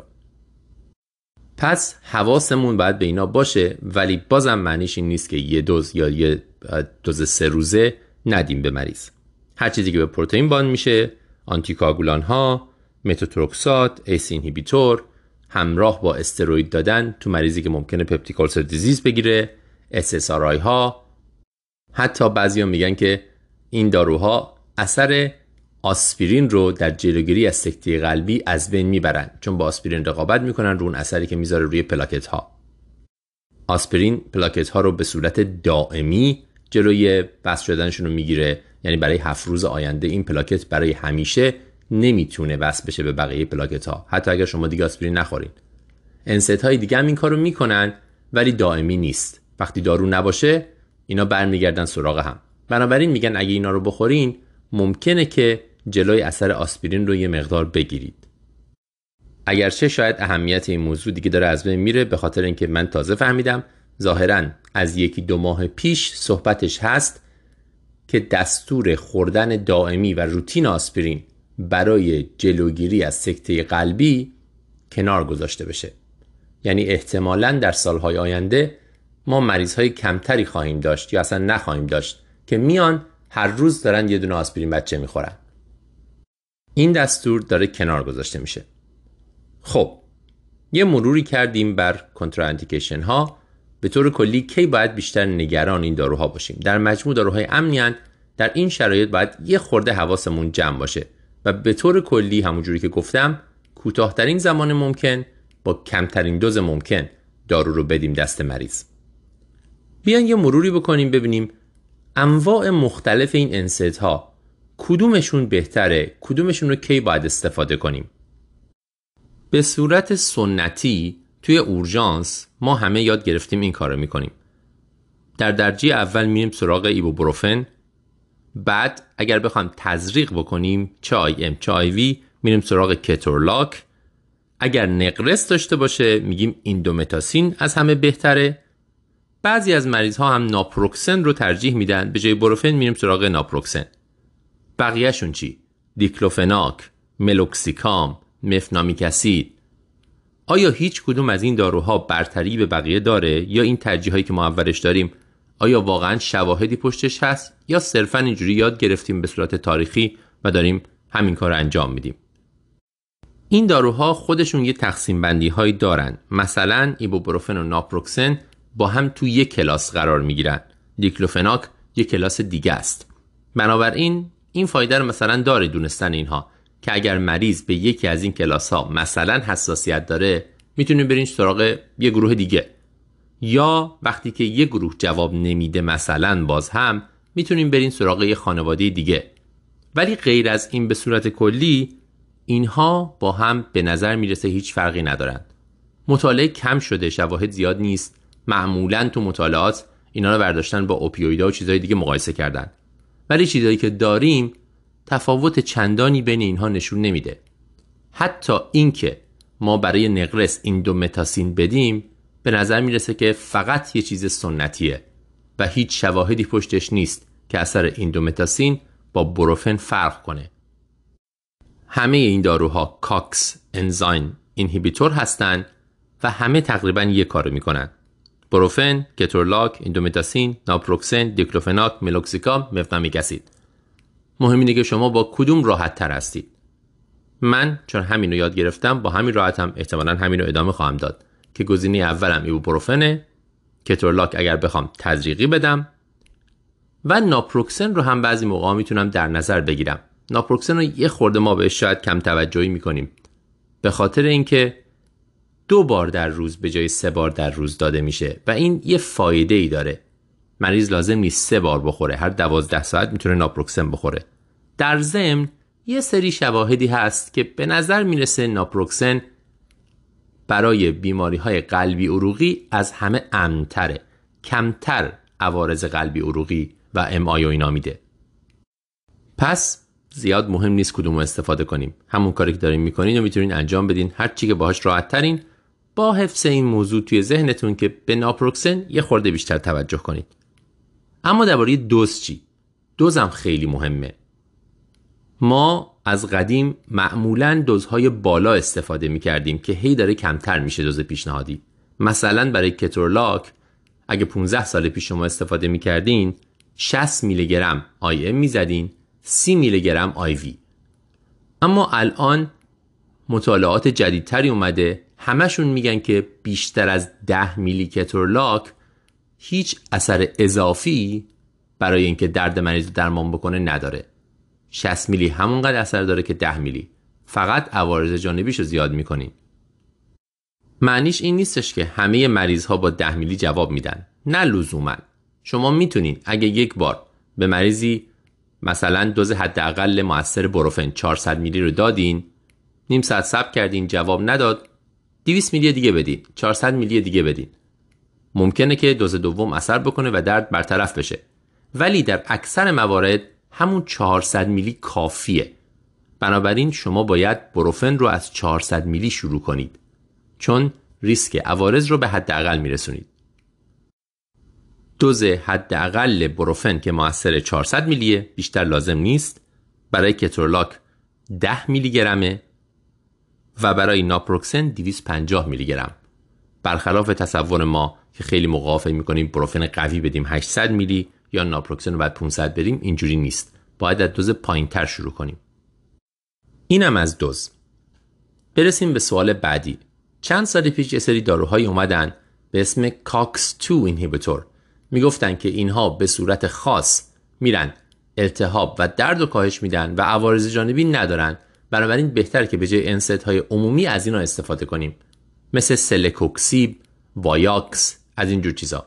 اولش خیلی هیجان انگیز بود با وجودی که خیلی گرون بودن همه داشتن تجویزشون می‌کردن. اما چند سالیه که این داروها زیر سوال رفتن دوباره عمدتا به خاطر مشکلات قلبی عروقیشون. و در نهایت هم دیدن که اون اثرات پروتکتیوی که می‌گفتن خیلی هم وجود نداره. بنابراین الان تمایل به اینه که از اینا استفاده نکنیم. اینا گرونن فایده چندانی ندارن و ممکنه دادنشون یک احساس امنیت کاذب ایجاد کنه. هیچ وقت تقریبا ما نیازی به استفاده از اینها نداریم. همون بروفن و کترولاک و ناپروکسن خودمون کفایت می‌کنه. در نهایت یه سوال دیگر رو هم جواب بدیم. این توصیه شده که ناپروکسن و بروفن رو همراه با استامینوفن بدیم به مریض. قدیما می‌گفتن که مثلا برای اینکه اووردوز نکنه مریض اینها رو جداگانه بدیم. مثلا الان تو مریض آستامینوفن بخوره سه ساعت بعد یه بروفن بخوره. سه ساعت بعدش دوباره آستامینوفن بخوره. اینطوری به مدت طولانی درد کنترل بشه. الان می‌دونیم که لازم نیست. این دوتا رو میشه با هم داد و چون از راه های مختلفی جلوی درد رو می‌گیرن ترکیبشون با هم مؤثره. حتی بعضی مطالعات ادعا می‌کنن که ترکیب این دوتا با هم به اندازه اوپیوید مورفین در درمان درد موثره. تنها چیزی که باید حواسمون بهش باشه همون اووردوز است. مخصوصا اگر داروهای مریض می‌خوره که به طور خاص فقط این دارو نیست. الان یک عالمه دارو تو بازار هست که ترکیبای مختلف اینا رو میرزه وسط. مریض یه داروی می‌خوره با یه اسم تجاری عجیب غریب که توش استامینوفن داره. یکی دیگه هم می‌خوره که توش پاراستامول داره. استامینوفن همون پاراستاموله ولی مریض رو نمی‌دونه. هر دوشو می‌خوره ممکنه که در معرض مسمومیت قرار بگیره. بنابراین اینا رو میشه با هم خورد. اما بهتره که خود دارو رو نه چیزای ترکیبیشون رو مریض بخوره. یعنی مثلا 500 میلی استامینوفن 400 میلی بروفن هر 8 ساعت برای درد. این راستشو بخواین نسخه که من روتین برای مریضایی که با درد میان اورژانس میدم بهشون. اگر مثلا یک چه می‌دونم شکستگی کوچیکی یه چیزی که مریض درد خواهد داشت در سه چهار روز آینده تا بخواد فالوآپ بشه اینا معمولا اینو تجویز می‌کنم. 500 میلی استامینوفن 400 میلی بروفن با هم هر 8 ساعت. این هم درباره ترکیب این داروها با هم. یه خلاصه بکنیم. چی گفتیم؟ خیلی حرف زدیم. انست ها خانواده هستن که ما خیلی خیلی ازشون زیاد استفاده می‌کنیم. یک چیز اگه یادمون بمونه اینه که تقریبا در تمام مواردی که بهش میگیم کنتراندیکیشن میشه از اینا استفاده کرد همچنان. فقط باید با حداقل دوز و در کوتاهترین زمان ممکن استفاده بشن. یعنی سه روز با مثلا بروفن 400 میلی سه بار در روز نه بیشتر. عوارض جانبی اینها مشکلات معده و ایناست peptic ulcer مشکلات cardiovascular ه مشکلات کلیویه همینطور interaction شون با بقیه داروها. مثلا همراه با آنتیکواگولان بخوریم خطر خونریزی رو زیاد می‌کنه. با داروهایی مثل متوتروکسات یا انواع داروهایی که به پروتئین وصل میشن بدیم میزان اون داروها رو بالا می‌بره و خطر مسمومیت رو بالا می‌بره چون خودش به پروتئین بس میشه. اما همه اینها هیچ کدوم مطلق نیست. تو همه اینها میشه یه دوز تو اورژانس به مریض این داروها رو داد. فرق چندانی بین مدل های مختلف این داروها نیست. هر چیزی که شما باهاش راحتی رو می‌تونید استفاده کنین. بروفن معمولا اولین چیزی که استفاده می‌کنیم ایو بروفن ناپروکسن رو هم می‌تونید بیشتر در نظر بگیرین چون دو بار در روزه به جای سه بار در روز. و به نظر می‌رسه که خصوصیات بد قلبی عروقیش کمتره. با حداقل دوز استفاده بکنیم. 400 میلی بروفن کفایت می‌کنه. اگر که درد شدید بود و ادامه پیدا کرد ممکنه یه 400 میلی دیگه هم بدین. ولی از اولش همون 400 میلی بسته میشه با هم همراه با استامینوفن داد اینا رو برای اینکه اثر ضد درد بیشتر بشه و در نهایت چیزایی مثل سلکوکسی با اینا که به صورت اختصاصی کاکس دو رو مهار می‌کنن خیلی به نظر می‌رسه که به درد نمی‌خورن. اینم خلاصه مطلب. تو این قسمت دکتر داستی ناردوچی متخصص تغذیه و پرایمری کر با دکتر هایدی جیمز درباره موضوعی حرف می‌زنن که واقعا ترجمهش و بیانش خیلی خیلی مشکله. درباره چاقی و اینکه ما چجوری می‌تونیم با چاقی و درمان مریض هایی که ممکنه عوارضش رو داشته باشن برخورد کنیم. به این دلیل سخته که یکی از موضوعات بسیار حساس در حال حاضر. همه دارن راجبش حرف می‌زنن همه راجبش نظر دارن و نظرات همه هم خیلی محکمه خیلی مطمئنن از خودشون خیلی موقع دعوا میشه. خیلی هم تحت تاثیرشن و هر روز باهاش درگیرن. و فشار زیادی به زندگی شخصیشون وارد می‌کنه. از طرفی خود من هم نظرات خودم رو دارم و در نتیجه گفتن اینها از قول این آدم ها و ترجمهش کار آسونی اصلا نیست. اینه که واقعا اولش فکر کردم از این قسمت صرف نظر کنم. اما بعد دیدم که دونستن نظرات مختلف این وسط خیلی خیلی لازمه. به خاطر اینکه تو ذهنمون قرار می‌گیره و شاید رفتارمون رو تغییر بده بعضی جاهایی که داریم اشتباه عمل می‌کنیم. اولش به خودم میگم. ما تو قسمت های مختلف امرب مخصوصا primary care زیاد راجع به این حرف زدیم. risk factor فلان چی چاقی؟ risk factor بیسار چاقی. چجوری بهتر بکنیم؟ باید انقدر کالری کمتر بخوریم غذای چرب نخوریم کربوهیدرات حذف بکنیم فلان کنیم بهمان کنیم. این mainstream پزشکیه. چاقی risk factor ه چاقی بیماریه و باید درمان بشه. در حالی که یک نقطه مقابل اون وجود داره یک نقطه نظر مقابل اون که معتقد ما نباید به شکل بدن وزن بدن ارزش بدیم.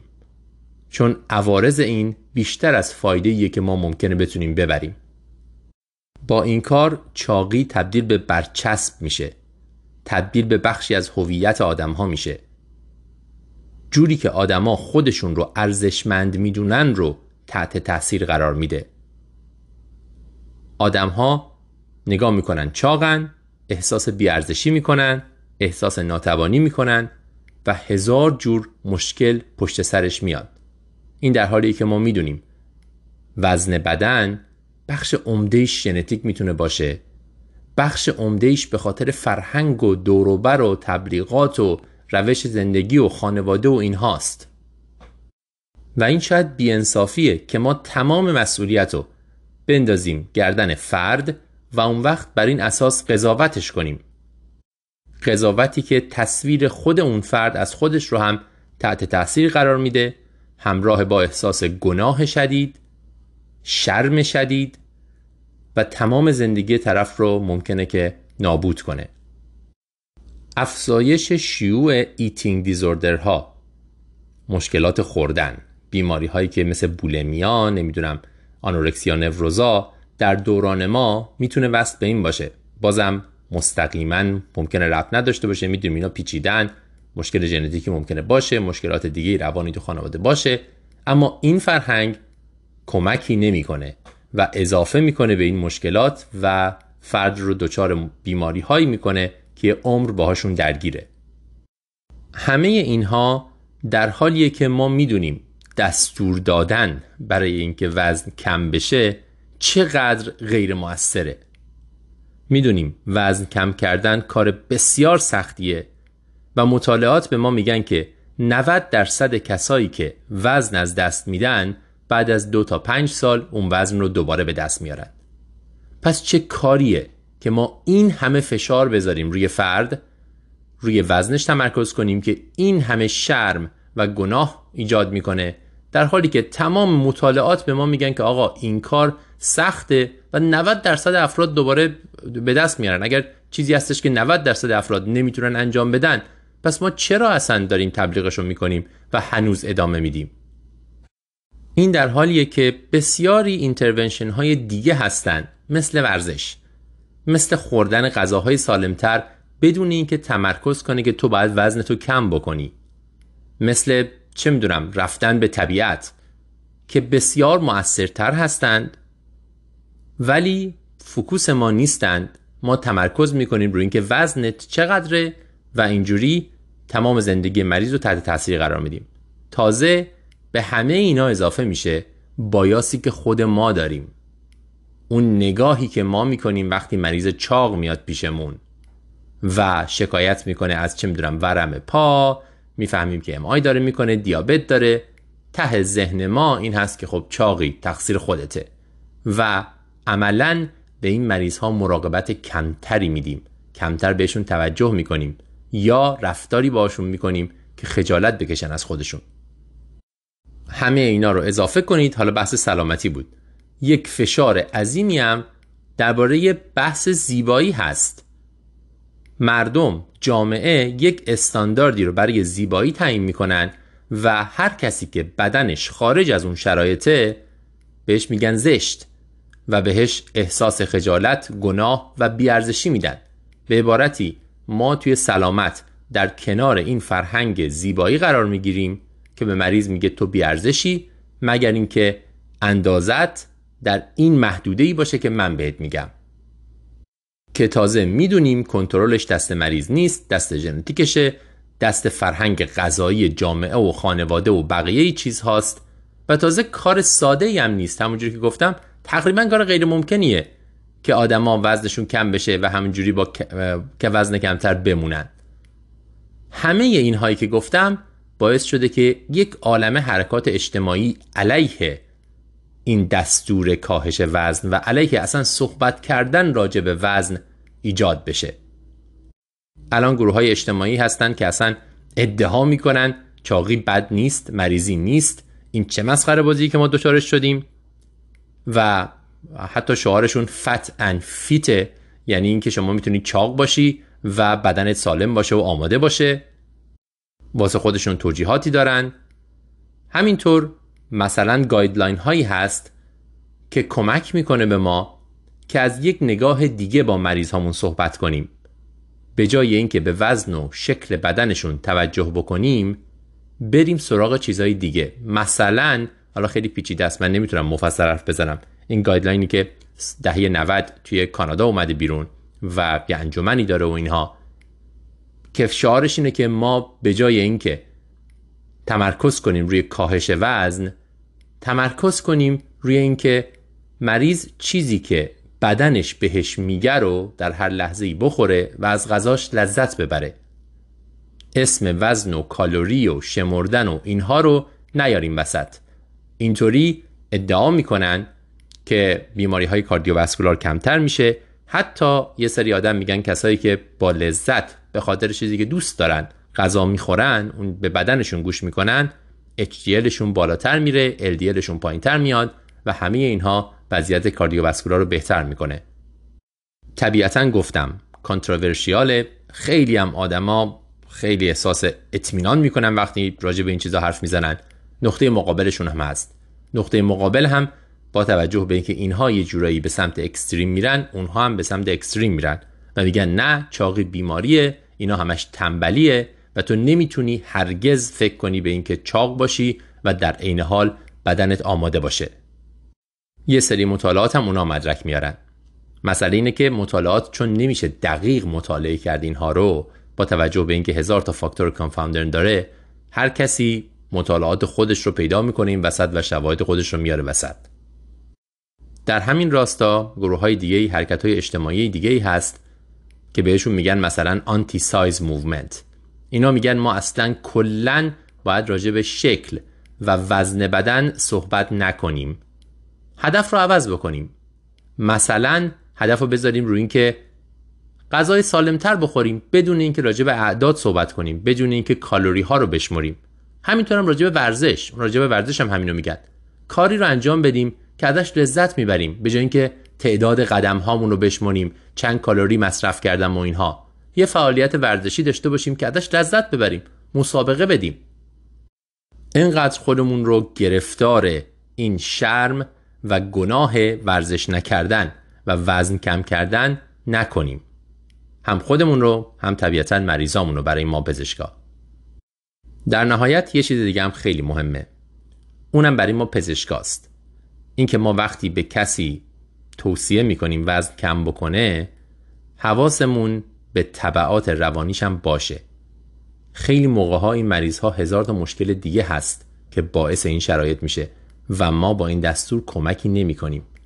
حتی الان Cognitive Behavioral Therapy درمان رفتاری شناختی هست برای این مریض ها برای اینکه این شرم و احساس گناه کم بشه که عوارض روانی دیگهشون کم بشه. میشه مریض ها رو ارجاع داد به اونجا.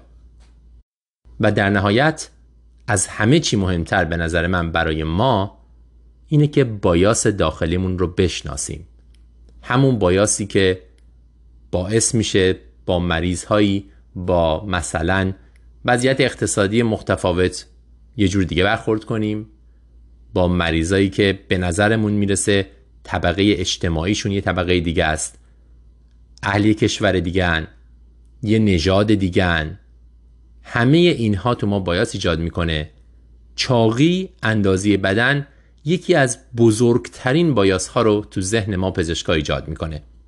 ما احساس خوبی نسبت به مریض ممکنه نداشته باشیم. هزار تا فرض پیشفرض نادرست تو ذهنمون باشه نسبت به این مریض ها در نتیجه درست اون کاری که برای بقیه مریض ها می‌کنیم و برای اینا نمی کنیم یا جوری رفتار می‌کنیم که اینها احساس شرم و گناه کنند. این بایاس ها رو یک شبه نمیشه برطرف کرد.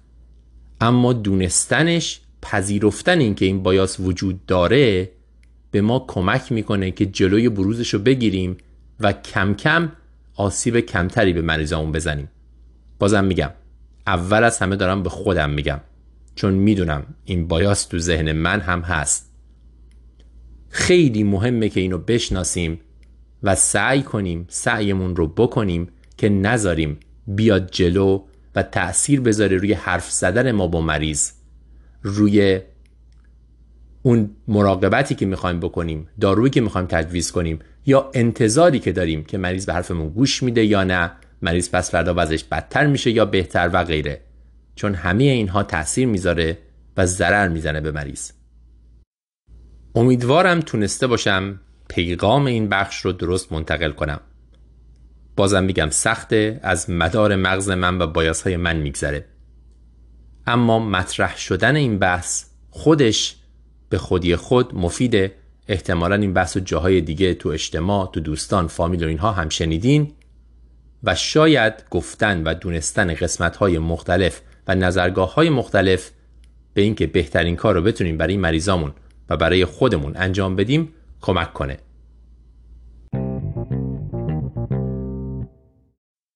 یه مرور کوتاهی بکنیم در ادامه مباحثی که در contraception جلوگیری از بارداری داریم. درباره contraception در زنانی که سنشون یه خورده بالاتره به ویژه بالای چهل سال. بحثی بین دکتر پنی ویلسون و دکتر هایدی جیمز. بالای چهل سال در مجموع احتمال بارداری پایین میاد. اما هنوز ممکنه. و بارداری هایی که در این سن ایجاد میشه معمولا ریسکشون هم برای جنین هم برای مادر بیشتره. بنابراین با وجود اینکه احتمال بارداری پایین تره خیلی مهمه که جلوگیری انجام بشه. اگر مادر نمی‌خواد باردار بشه. guideline ها به ما میگن که حداقل باید یک سال از آخرین پریود گذشته باشه در سن بالای 50 سال تا ما روش های جلوگیری از بارداری رو متوقف کنیم با خیال راحت زیر 50 سال حداقل باید دو سال 24 ماه از آخرین پریود گذشته باشه و اون خانوم پریود نشده باشه تا ما بتونیم با اطمینان بگیم که مریض یائسه شده و دیگه نیازی به روش های پیشگیری از بارداری نداره. در مجموع هم سن 55 سال رو گایدلاین ها میگن برای زمانی که می‌تونیم با اطمینان متوقف کنیم contraception رو که دیگه خیالمون راحت باشه که زن باردار نمیشه. مسنترین خانومی که من دیدم و باردار بود یه خانم 50 ساله بود. که تا 20 هفته من دیدمش اومده بود برای یه درد شکمی که مشکلی نداشت جنینم خوب بود ادامه پیدا کرده بود بارداریش این بارداری خیلی high risk ه اگرچه برای خیلی یا ممکنه خیلی ارزشمند باشه. گفتم تشخیص بارداری بر اساس آخرین پریود ولی می‌دونیم کسایی که قرص های ضد بارداری می‌خورن پریودشون به هم میریزه و خیلی موقع پریود نمیشن. توی این خانوم ها ما چجوری باید یائسگی رو تشخیص بدیم تأیید کنیم و اون وقت روش های پیشگیری رو متوقف کنیم؟ اگر از قرص پروژسترون اونلی فقط پروژسترون برای پیشگیری از بارداری استفاده می‌کنن می‌تونیم FSH رو اندازه بگیریم. به فاصله 6 هفته دو بار. اگر هر دو بار بالا باشه شما تشخیص یائسگی رو می‌ذارین. دیگه لازم نیست از روش های جلوگیری استفاده کنند. پس کسی که قرص پروژسترون می‌خوره می‌تونیم FSH رو دو بار اندازه بگیریم به فاصله 6 هفته بالا باشه یا شده. اما در کسایی که قرصای ترکیبی می‌خورن هم استروژن هم پروژسترون داره FSH خیلی قابل اطمینان نیست. اینها رو پیشنهاد می‌کنن که تا سن 50 سالگی حتی اگر پریود نمیشن تشخیص یائسگی براشون نذاریم تا 50 سالگی این قرصای ترکیبی رو ادامه بدن 50 سالگی قطع کنند و بعد یک سال بعد میشه FSH رو اندازه گرفت فاصله 6 هفته و تشخیص داد که مریض یا شده یا نه. یا اینکه اصلا دنبال تشخیص نباشیم همه خانم ها تا سن 55 سالگی از روش های ضد بارداری استفاده کنند خیال خودمون رو راحت کنیم. چه روش های ضد بارداری مناسبه برای خانم های با سن بالاتر؟ همه فرم هایی که ما راجع به خانم های دیگه راجع بهشون صحبت می‌کنیم قابل استفاده است. هیچ کدومشون کنتراندیکاسیون مطلق نداره. اما باید حواسمون به ریسک فاکتورها باشه. چون تو این خانم ها سن یه خورده بالاتره احتمال عوارض قلبی عروقی بیشتره. بنابراین های ترکیبی رو که هم استروژن دارن هم پروژسترون و می‌دونین باعث ترومبامبولیس میشن عوارض کاردیوواسکولار دارن و عوارض سربروواسکولار دارن اینا رو باید با احتیاط بیشتری استفاده کنیم. یعنی در بالای 50 سال بهتره که قرص های ترکیبی رو کلا متوقف کنیم و سویچ کنیم روی قرص های پروژسترونی تنها در خانم های جوانتر بین 40 تا 50 سال اگر risk factor هایی برای عوارض cardiovascular یا thromboembolism وجود داره بهتره که از قرص های ترکیبی اجتناب کنیم این risk factor ها چی هن؟ فشار خون کنترل نشده BMI بالای 35 و چاقی سابقه لخته خون venous thromboembolism هر DVT یا آمبولی ریه‌ای که داشتن اگر سابقه سکته قلبی یا مغزی دارن و همینطور اونایی که سیگاری هستند در این مریض ها که ریسک عوارض قلبی عروقی بالاست بهتره که سن بالای چهل سال قرصای ترکیبی مصرف نکنند. قرصای پروژسترون تنها امنه. حالا چرا تو همه خانوما اصلا کلا قرصای ترکیبی رو بالای 40 سال نذاریم کنار؟ چون این قرصای ترکیبی فایده هم دارن.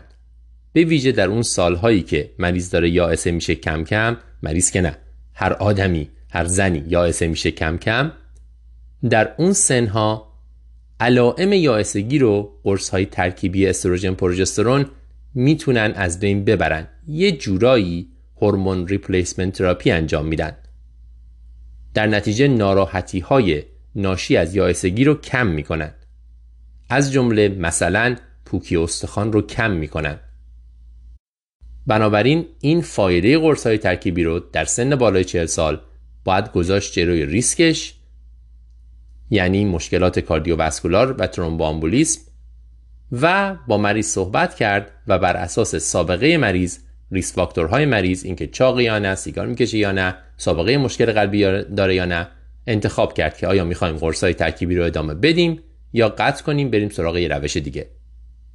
روش های دیگه هم بهتر عمل می‌کنن نسبت به خانم 20 ساله یا 30 ساله. یعنی چی بهتر؟ به خاطر اینکه کلا احتمال بارداری کمتره از هر روشی که شما استفاده بکنید میزان فیلیر کمتر خواهد بود. بنابراین قرص های پروژسترون موفقیتشون در جلوگیری از بارداری بالاتره نسبت به سنهای پایینتر. همینطورم انواع مختلف barrier ها IUD کاندوم همه اینها موفقتر عمل می‌کنن نسبت به سالهای جوانتر. یه گزینه دیگه هم استفاده از روش های دراز مدته مثل ایمپلنت هایی که می‌زنن زیر پوست یا IUD اینها ریسک cardiovascular شون به مراتب کمتره و می‌تونن علائم ناشی از یائسگی رو هم خوب کنترل کنن. یه گزینه دیگه این هاست. یه ایمپلنت زیر پوست می‌ذارن برای سه سال می‌تونه بمونه و از بارداری جلوگیری کنه. یا IUD در سن بالای چهل سال تا ده سال می‌تونه از بارداری جلوگیری کنه. ضمن که می‌دونید اینها خونریزی قاعدگی رو هم کم می‌کنن و خیلی از زنها باشون راحت تر هستن. در این حال باید حواسمون باشه و یادمون نره که هر خونریزی غیر عادی در این سنین بیشتر باید بررسی بشه. بیشتر باید جدیش بگیریم که خدای نکرده سرطان نباشه. خب اینو گفتیم که روش های زیر پوستی تا سه سال می‌تونن دووم بیارن و آیودی پروژسترونی می‌تونه تا ده سال بعد از سن 45 دووم بیاره. یعنی سال 45 سالگی یه دون از این آیودی ها برای مریض بذاریم. دیگه تا آخر کارش رو انجام میده تا 55 سال. بعد میشه درش آورد. بازم این خوبه. من یه خانم 75 ساله داشتم که وقتی سیتیش کردیم واسه درد شکم و اینا دیدیم یه آیودی اونجاست. مریض هیچ وقت آیودیشو در نیاورده بود. تا سن 75 سالگی همراهش بود. آیودی های مسی آیودی های قدیمی که فقط مسن حتی طولانی تر می‌تونن بمونن. یعنی شما در سن 40 سالگی اینا رو وارد کنین تا آخر تا 55 سالگی می‌تونن اونجا بمونن و خیلی قابل اطمینان از بارداری جلوگیری کنن. خلاصه ای از روش های جلوگیری از بارداری در سنین نزدیک به یائسگی. خلاصش اینه که تقریبا از همه چی میشه استفاده کرد با در نظر گرفتن اینکه قرص های ترکیبی در بالای چهل سال ریسک کاردیوواسکولارشون بیشتره. باید عوامل خطر رو بررسی کرد. مریضای های ریسک رو شاید بهتره بذاریم روی پروژسترون. خلاصه مقالات جدید این ماه. مقاله های طب خانواده و مراقبت های اولیه. اولین مقاله در American Journal of Medicine چاپ شده. درباره دادن آنتیبیوتیک خوراکی در مقابل IV برای های خونی و های استخوان. systematic review هم هست. ما از قدیم یاد گرفتیم برای های خونی و استخوان مثل استئومیلیت مثل آندوکاردیت آنتیبیوتیک رو باید IV داد. اما شواهد این قضیه برمیگرده به 50 سال پیش با آنتیبیوتیک های اون زمان. با مقالاتی که اون زمان با روش های اون زمان کار شده. در واقع معنیش اینه که ما دلیل درست و حسابی برای اینکه چرا باید اینا رو IV بدیم نداریم ولی همچنان این کار رو انجام میدیم. مثلا مریضایی که آندوکاردیت دارن یا استئومیلیت دارن خیلی موقع ها مثلا چند روز تو بیمارستان بستری میشن برای IV تازه بعدش هم براشون PICC line می‌ذاریم با PICC line میفرستیمشون خونه که آنتیبیوتیک IV بگیرن به مدت طولانی. این PICC line هزار تا عارضه داره عفونت داره گیر می‌کنه خراب میشه و سخته. در حالی که شواهد درست و حسابی پشت این نیست که چرا ما به اینا قرص نمیدیم. این مقاله خواسته یه systematic review بکنه این مطالعه و ببینه ما چه مدارکی در دست داریم و شواهد به ما چی میگن. نویسنده های search PubMed انجام دادن. این نقطه ضعف اول مقاله است که فقط PubMed رو search کردن. سراغ بقیه database ها نرفتن برای systematic review. 20 تا مقاله پیدا کردن. همشون RCT بودن. 7 تاشون روی استئومیلیت. 10 تاشون روی باکتریمی.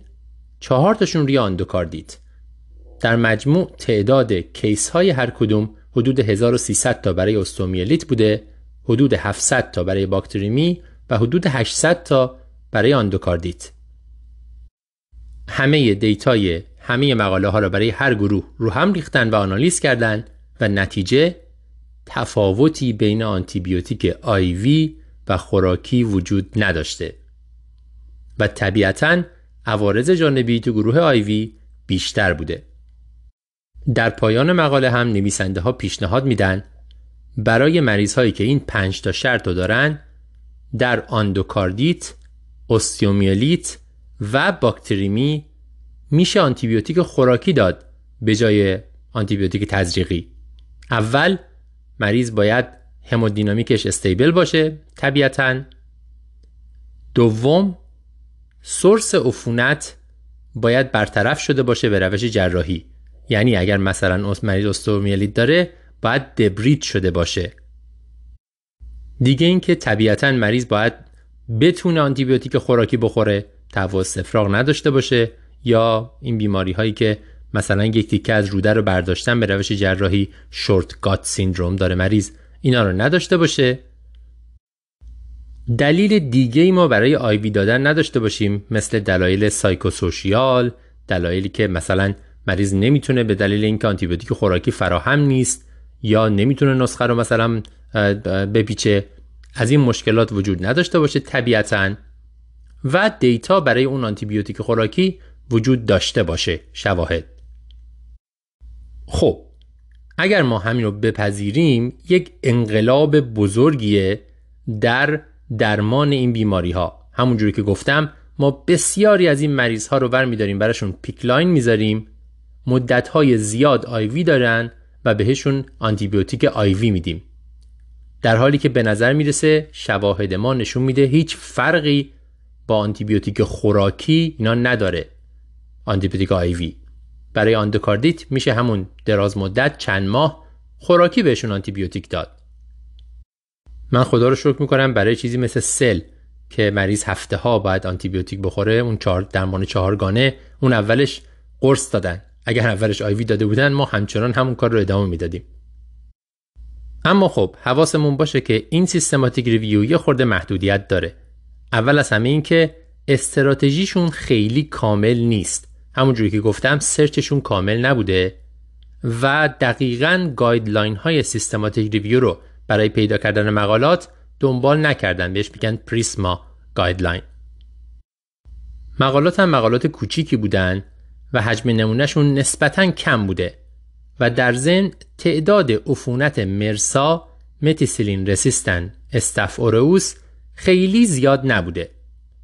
این اشکالات رو داره ولی در مجموع این مقاله یادآوری خوبیه که خیلی از کارهایی که ما تو پزشکی می‌کنیم فقط بر اساس سنته. در حالی که شواهد پشتش نیست. هر از چندی روی یکیش focus می‌کنیم دنبال شواهد میگردیم متوجه میشیم که ای بابا ما چرا سال هاست این کار رو اینجوری انجام میدیم؟ به نظر می‌رسه که بر اساس این مقاله آنتیبیوتیک خوراکی برای این نوع عفونت ها میشه استفاده کرد با اون شرایطی که گفتم. مقاله دوم خیلی جالبه. تو بریتیش مدیکال جورنال اوپن چاپ شده. ورداشتن بررسی کردن. ببینن توی مقالات یک سال دو تا مجله معروف و بزرگ یعنی جاما و New England Journal of Medicine. چقدر financial conflict of interest گفته شده تو مقاله؟ یعنی با چه درصدی؟ اگر نویسنده ها پول گرفتن از سازنده دارو یا از یک شرکت دارویی این تو مقاله بیان شده. می‌دونین bias های زیادی سوگیری های زیادی تو مقاله ها وجود داره. یکی از معروف ترینشون اینه که کسانی که دارن مطالعه می‌کنن یک سودی تو قضیه داشته باشن. و یکی از بزرگترین سودها اینه که به خاطر نتایج مطالعه پول گیرشون بیاد. یعنی از سازنده اون دارویی که دارن مطالعه می‌کنن پول بگیرن. ما همیشه باید این فاکتور رو در نظر بگیریم و نتایج مطالعات رو با یک کم تردید نگاه کنیم. معنیش این نیست اصلا این نیست که نتایج مطالعه نادرسته یا دارن به ما دروغ میگن. اصلا اینجوری نیست. این فقط یه فاکتوره. می‌ذاریم کنار فاکتورهای دیگه و در نظر می‌گیریم که آیا نتایج این مقاله رو باید پذیرفت یا نه. اما خیلی مهمه که نویسنده های مقاله بگن که از این شرکت دارویی پول گرفتن. توی مطالعه خواستن ببینن چقدر نویسنده ها اینو میگن؟ طبیعتا ما باید یه راهی داشته باشیم که بفهمیم اونا پول گرفتن اگر نمیگن. براتون میگم چجوری اینا برداشتن مقالات 2017 این دوتا مجله رو بررسی کردن و بعد نگاه کردن توی مقاله ببینن چیزی گفته شده راجع به اینکه پول گرفتن یا نه. بعد رفتن دنبال دیتابیس هایی که این پول دادن ها رو اونجا نوشته و بیان می‌کنه. به طور خاص یه database ی هست به اسم Open Payment Database. از سال 2014 تا 2016 رو نگاه کردن اسم این نویسنده ها رو توش search کردن ببینن که آیا پولی از جایی گرفتن یا نه آیا ربطی به سازنده اون دارویی که اینا مطالعه‌ش توی اون JAMA و New England چاپ شده داره یا نه؟ و بعد رفتن ببینن که آیا این پول گرفتن توی مقاله اومده یا نه. دولت آمریکا سال 2010 اجباری کرد که هر سازنده هر تولید کننده دارو یا وسایل پزشکی که به هر دلیلی پول میده به یک پزشک باید تو این database ثبتش کنه. در نتیجه همه اینا در دسترسه. ممکنه تو مقاله نباشه. ولی همه اینها رو میشه رفت search کرد. البته این فقط شامل پزشکایی میشه که با سیستم درمانی بیمه دولتی کار می‌کنن. دولت آمریکا نمی‌تونه بیمه های خصوصی رو مجاب کنه. اما چون اکثر پزشکا با سیستم های درمانی دولتی هم کار می‌کنن این database خیلی جامعه. اول از همه باید گفتش که این تذکر داد که چقدر شفافیت تو رد و بدل شدن پول مهمه. اینکه کسی که این مطالعه رو انجام داده آیا پول گرفته یا نه؟ غیر از اینکه خودش وظیفه داره که تو مقاله بگه جای دیگه ای باشه که بشه چکش کرد. همونطوری که وقتی ما یه مقاله رو می‌خونیم یه کلینیکال رو می‌خونیم باید بریم چک کنیم ببینیم آیا نویسنده ها چیزی رو تغییر دادن در طول مطالعه یا نه؟ از کجا؟ از اون ثبت clinical trial ها که قبل از انجامش انجام میشه. یک سایتی هست شما میرین اونجا ثبت می‌کنید. همه چیز باید اونجا مشخص باشه که قرار اینا چیکار کنن. اون اونجا میمونه. بعد شما کارتون رو انجام میدین مقاله رو چاپ می‌کنین. نتایج اون مقاله رو میشه رفت مقایسه کرد با اون کاری که می‌خواستن انجام بدن. چون اگر شما مثلا outcome تون رو اون وسط عوض کنین خیلی ارزش نداره کارتون. مثلا فرض کنین که شما می‌خواستین mortality رو بسنجین اونجا هم نوشتین بعدش رفتین دیدین mortality significant در نیومده. تو مقالتون برداشتین mortality رو تبدیل کردین به فشار خون و گفتین آره نه مثلا این دارو موثر بوده. اونجا می‌تونین چک کنین که آقا اول شما قرار بود mortality رو بسنجی نه فشار خونا. همین درباره پول دادن و پول گرفتن هم صادقه. شما یک database ی باید داشته باشی که همه چیز تو شفاف باشه. کی به خاطر چی از کی پول گرفته. و بتونی اینا رو چک کنی. خب ببینیم مقاله ها چقدر گفتن پول گرفتن و یا نه. در مجموع 62 تا مقاله رو برداشتن و وارد کردن 31 از JAMA 31 هم New England Journal of Medicine دیدن از بین این مقاله ها 188 نویسنده پول گرفتن. 7.5 میلیون دلار پول به نویسنده ها پرداخت شده. و تقریبا 86 درصد این پرداختی توی مقاله نوشته نشده. جزئیات دیگه هم داره که من بهش نمی‌پردازم زیاد. فقط همین اعداد کافیه که یادتون بمونه. به نظر می‌رسه که مقاله ها نمی‌نویسن که آیا نویسنده ها پول گرفتن یا نه. این اجباری هست ولی زمانت اجرایی نداره و این مشکل ساز میشه. به عبارتی مجله ها باید حواسشون رو بیشتر جمع کنن سر این قضیه. شاید فقط جاما و نیونگلند اینجوریان مطمئنا مجله هایی هستن که خیلی دنبالش میرن اطمینان حاصل می‌کنن و فلان و اینا. اما در حال حاضر این مطالعه راجع به این دوتا مجله خاص که مجله بسیار بزرگ و مشهوری هم هستن صحبت می‌کنن راجع به یک سال خاص. نه تنها درباره مطالعه ها RCT ها بلکه این موضوع به ویژه درباره systematic review ها و نویسنده های guideline ها هم صادقه. این آدم ها هم باید رابطه مالیشون رو اونجا بگن به خاطر اینکه این تأثیر می‌ذاره روی اینکه چه دارویی رو بذارن تو گایدلاینشون. این هم به ما میگه که خیلی به نظر می‌رسه این دوتا مجله کار خوبی دارن انجام نمیدن برای اینکه دقیقا پیدا بکنن که هر نویسنده چقدر پول گرفته چه رابطه مالی رو داره چون اینا نوشته نمیشه. و هم یه یادآوری مجدد می‌کنه به ما که حواسمون به رابطه های مالی باشه و تمام سعیمون رو بکنیم در جامعه علمی که این روابط مالی شفاف بشه. همونجوری که گفتم ارزش دیتا زیر سوال نمیره. اما اینا باید شفاف باشه یه جایی نوشته بشه و همه بتونن بهش دسترسی داشته باشن که کی برای چی از کی پول گرفته.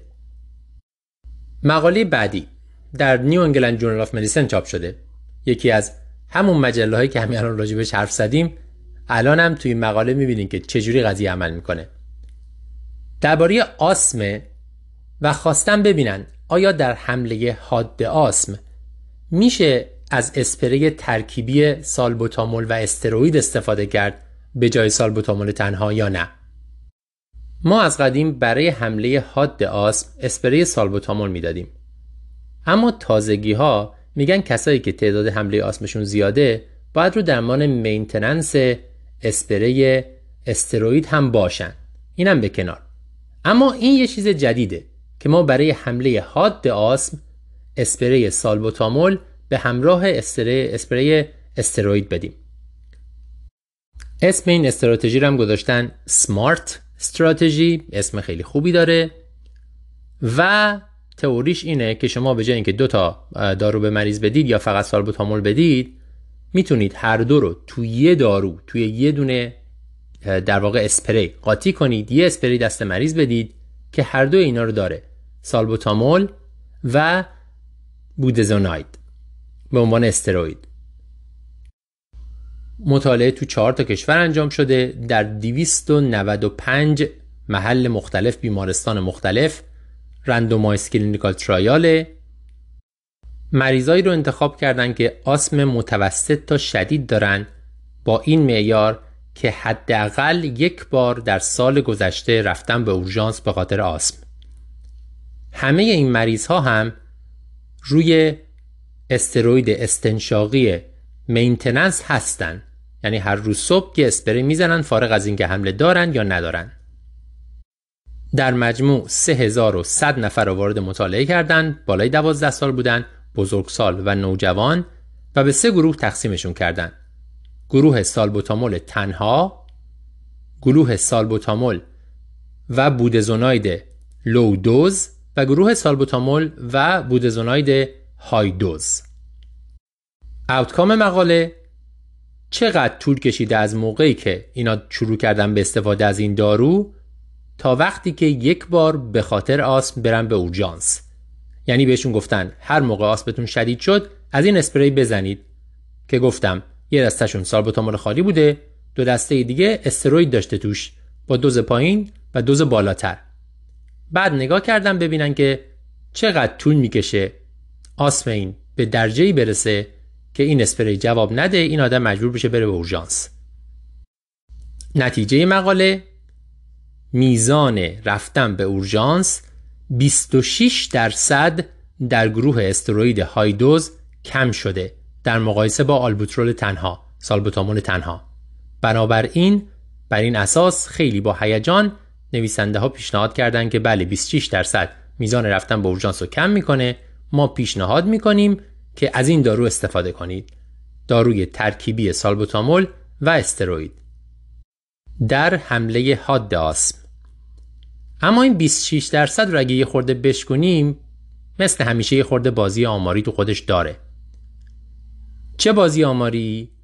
اونایی که فقط آلبوتامول تنها در واقع استفاده می‌کردن در طول یک سال 42 درصدشون رفتن به اورژانس برای حمله آسم. تو اون یکی گروه این میزان 34 درصد بوده. تغییر از 34 درصد به 42 درصد زیاد نیست. همش 8 درصد زیاد شده. اما تغییر نسبیش از 34 به 42 میشه 26 درصد. اینا اون 26 درصد رو گفتن. دیگه مشکل مقاله چیه؟ اینه که نویسندگان مقاله تقریبا همشون استخدام شرکتی بودن که این اسپری ترکیبی رو می‌سازه. اسپری سیمبوکورت که توش بودازناید داره و فرموترول به جای سالبوتامول یه بتاگونیست دیگه است. همه اینها استخدام این شرکت بودن. یه نگاهی هم بکنیم ببینیم قیمت این دارو چقدره.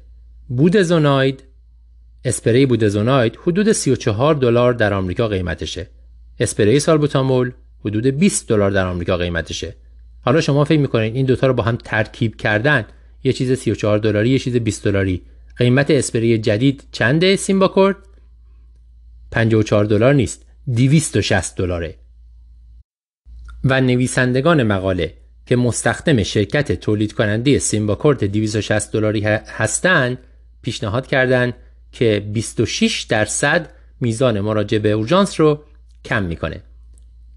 نمی‌تونیم لزوما بگیم که این نتیجه گیری غلطه. اما از طرفی هم میشه گفت خب چرا سیمباکورت بدیم دست اینا؟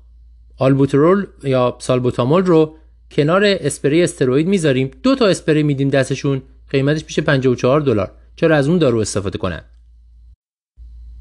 با در نظر گرفتن این نکته ها این مقاله به ما میگه که برای حمله حاد آسم هم استروید استنشاقی مفیده همراه با بتا آگونیست استنشاقی. یعنی سالبوتامول رو همراه با یه استروید بدیم. اما اینکه از این دارو لزوما استفاده کنیم گفتم بهتون یه خورده به نظر می‌رسه که سوگیری و bias وجود داره توش. مقاله بعدی در مجله Diseases of Colon and Rectum چاپ شده درباره درمان فیشر آناله. اومدن داروی تری‌نیترات گلیسرول رو مقایسه کردن با استات توکوفرول استات توکوفرول یا همون TAO یه در واقع ویتامین ایه همون توکوفرول یعنی ویتامین ای اون یکی نیترات ترینیترات گلیسرول در واقع یه جورایی یه ترکیبی از همون نیتراتی که همون نیتروگلیسرینی که ما میدیم برای اینکه فشار خون رو بندازیم. خواستم ببینن برای درمان درد ناشی از فیشر آنال مزمن کدوم یکی اینا بهتره و آیا میشه این تی او رو استفاده کرد یا نه. تو اسپانیا انجام شده single center بوده RCT ئه ولی مریض ها می‌دونستن کدوم دارو رو دارن استفاده می‌کنن. در نتیجه این جنبه‌ش blind نیست. اما کسایی که داشتن ارزیابی می‌کردن نمی‌دونستن مریض کدوم دارو رو استفاده کرده. این جنبه‌ش blind ه نمی‌دونم چرا blind نکردن. فکر نمی‌کردم نمی‌کنم. کار سختی بوده که blind می‌کردن که کدوم دارو رو دارن استفاده می‌کنن. یه خورده به قول کارشناسای عرب اینجا نویسنده ها تنبلی کردن که مریض ها رو blind نکردن. مریضایی وارد مطالعه شدن که حداقل 6 هفته فیشر آنالشون خوب نشده علی‌رغم دستورات اولیه بهداشتی و نمی‌دونم رژیم غذایی مناسب و اینها. و اون وقت این دوتا دارو رو با همدیگه مقایسه کردن. GTO ترینیترات گلیسرول رو با استاتوکوفرول TAO که همون ویتامین ای مقایسه کردن. نتیجه گیری بر اساس چی بوده؟ اوتکامشون بر اساس اندازهگیری درد یعنی که مریض بگه چقدر درد داره از صفر تا صد بوده. در هفته دوم و هفته هشتم بعد از شروع درمان. 160 مریض رو هم وارد مطالعه کردند در نهایت با همین سیستم 100 میلیمتری دیدن که با GTO درد 56 تا تقریبا کم شده. در حالی که با TAO 67 تا کم شده. تفاوتشون حدود 11 تاست. 11 میلیمتر در صد. و این تفاوت معنی داره. یعنی GTO یک مقدار درد و بیشتر کم کرده. اما در مقابل GTO یک آرزه ای داشته. آرزه سردرد. با توجه به اینکه نیتروگلیسیرینه و فشار میندازه سردرد میده. اوت هم در GTO شایع تر بوده. حدود 13 درصد در مقابل فقط 3 درصد توی اون گروه ویتامین ای. خب مقاله که درست کار شده نسبتا با یه سری اشکالات مثلا اینکه کور نیستن مریض ها نسبت به درمان. ولی بهتر بود یه سری درمان های روتین دیگر رو هم وارد می‌کردن. مثلا پمادهای کانال کلسیوم بلاکر یا پمادهای آنستتیک بیهسی موضعی. اینها رو هم وارد می‌کردن اینا روتین ترن در مجموع مقاله به ما چی میگه؟ میگه که راه های متعددی برای درمان فیشر آنال وجود داره. این دوتا گزینه هر دو خوبن. ولی به نظر می‌رسه که GTO ترینیترات گلیسرول یک خورده بیشتر درد و کاهش میده ولی به جاش یه خورده سردرد بیشتری میده و عودش بیشتره. حالا دیگه شما با مریضتون صحبت می‌کنید. کدوم اینا رو انتخاب کنید؟ یا می‌تونید اگه یکی جواب نداد برین سراغ اون یکی.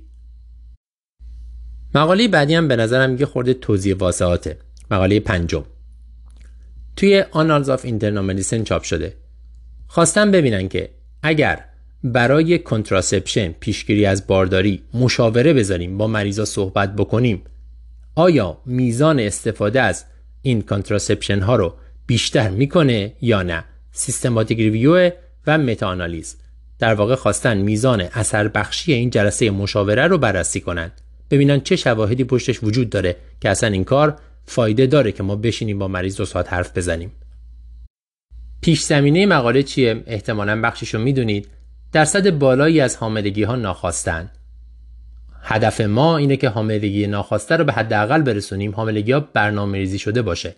در آمریکا میگن تا نیمی از حاملگی ها ناخواسته هستند و موانع مختلفی وجود داره که چرا حاملگی ناخواسته اتفاق میفته و مریض از روش های پیشگیری استفاده نمی‌کنه. بازم گفتم مریض اشتباه گفتم آدم ها از روش های پیشگیری استفاده نمی‌کنن. اینکه آیا مشاوره گذاشتن و با اینا صحبت کردن مفیده یا نه هم زیر سواله و انجمن پیشگیری و screening آمریکا USPSTF پیشنهادی در این زمینه نداره که ما بشینیم با مریض صحبت کنیم فایده داره یا نه این نویسنده ها خواستن شواهد پشت قضیه رو بررسی کنند برداشتن اگر RCT وجود داره توی Cochrane، MEDLINE و چندین منبع مختلف رو بررسی کردن search کردن و در آوردن ببینن چه مقالاتی پیدا می‌کنن. 38 تا مقاله در مجموع پیدا کردن حدود 25 هزار مریض. که توش intervention های مختلفی رو یعنی انواع روش های مشاوره رو اومدن بررسی کردن. مثلا نشستن دو ساعت با یارو یا بهشون دادن یه فیلم که ببینن. حتی نسخه کردن قرص های ضد پیشگیری پیشاپیش برای مریض که نسخه شد داشته باشن اگر اتفاقی افتاد پاشن برن بگیرن بخورن. همینطور بعضی intervention ها و counseling ها که می‌تونه بعد از حاملگی قبلی اتفاق بیفته که بشینیم راجع به حاملگی بعدی باشون صحبت کنیم بهشون برنامه بدیم. و نتیجه گیری این مطالعات در مجموع این بوده که جلسات مشاوره میزان استفاده رو حدود یک و دو دهم تا دو یک دهم برابر می‌کنن خیلی نتیجه گیری عجیبی نیست. شما مشاوره بدی به مریض احتمال اینکه از روش های پیشگیری استفاده کنه بیشتر میشه. دو تا یافته جانبی هم که داشتن یکیش این بوده که STD Sexually Transmitted Disease با مشاوره بیشتر نمیشه. نمی‌دونم چرا اصلا باید بیشتر بشه قاعدتا باید کمتر بشه. و دیگه اینکه استفاده از کاندوم با این مشاوره ها کاهش پیدا نمی‌کنه. خیلی همون ممکنه فکر کنیم. اگه مریض قرص بدیم ممکنه کاندوم استفاده نکنه. این مطالعه میگه این اتفاق نیفتاده. نتیجه گیری مقاله همونجوری گفتم چیز عجیبی نیست. مشاوره دادن به مریض باعث میشه که بیشتر از روش های پیشگیری استفاده کنه و برنامه ریزی برای حاملگی بیشتر بشه حاملگی ناخواسته کمتر بشه. اما به نظر من این بازم یه یادآوری مهمه که ما باید هدف رو بذاریم بر اساس اینکه حاملگی ناخواسته به صفر برسه. یعنی اینکه همه حاملگی ها برنامه ریزی شده باشه. البته این خیلی ایدئاله ولی ما باید در این جهت حرکت کنیم. و به این منظور باید روش های پیشگیری در اختیار بقیه باشه و مریض بهش دسترسی داشته بازم گفتم مریض. آدم ها بهش دسترسی داشته باشن هر موقع که بخوان بتونن از روش های پیشگیری استفاده کنن. مقاله هفتم. به نظر من مقاله بسیار جالبیه. داستان ایورمکتین و کووید رو احتمالا شما می‌دونید. اون موقع که کووید در اومد انواع داروها اولش هیدروکسیکلoroquine بود بعد چیزهای مختلف تقریبا همه چی رو شروع کردن ملت امتحان کردن برای اینکه ببینن کووید خوب می‌کنه یا نه. یکی از این داروهایی که خیلی سر و صدا به پا کرد ایورمکتین بود. یه سری مطالعه اومد که آقا خیلی اثر داره روی کاهش کووید یا کاهش شدت کووید یا درمان کووید.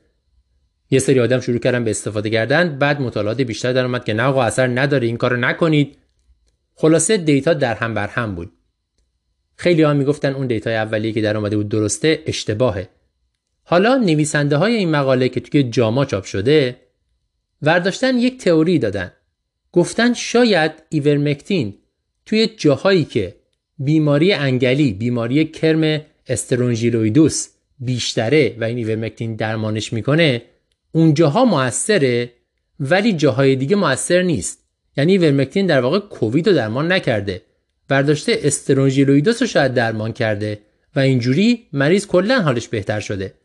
برداشتن اینو بررسی کردن. چطوری؟ یه search کامل انجام دادن. روی همه مطالعاتی که روی ایورمکتین و کووید بوده.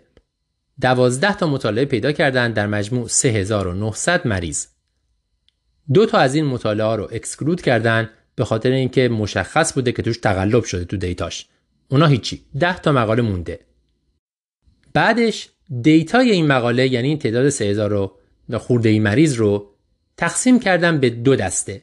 یه دسته جاهایی که شیوع استرونژیلویدوس بالاست یه دسته پایینه. بالا و پایین رو هم نسبت به میانگین جهانی استرونژیلویدوس که حدود 8 درصد گذاشتن. هر کس بیشتر از 8 درصد بوده که اون جامعه ای که این مطالعه انجام شده گذاشتن جزو بالاها. و هر کس پایینتر از 8 درصد بوده گذاشتن جزو پایینا. بعد با یه سری راه آماری مقایسه کردن ببینن خیلی خوب. آیا اثر ایورمکتین در این دوتا جامعه روی کووید متفاوته یا نه نتیجه در جاهایی که میزان استرونژیرویدوس کم بوده ایورمکتین روی کووید تأثیری نذاشته در جاهایی که میزان استرونژیرویدوس بالا بوده ایورمکتین ریسک مورتالیتی ناشی از کووید رو به طرز معنیداری کم کرده.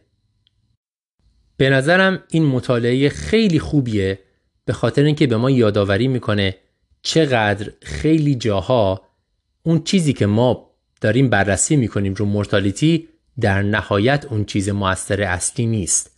یک عالمه فاکتور نهفته این وسط وجود دارن که می‌تونن اثر ما رو ایجاد کنن.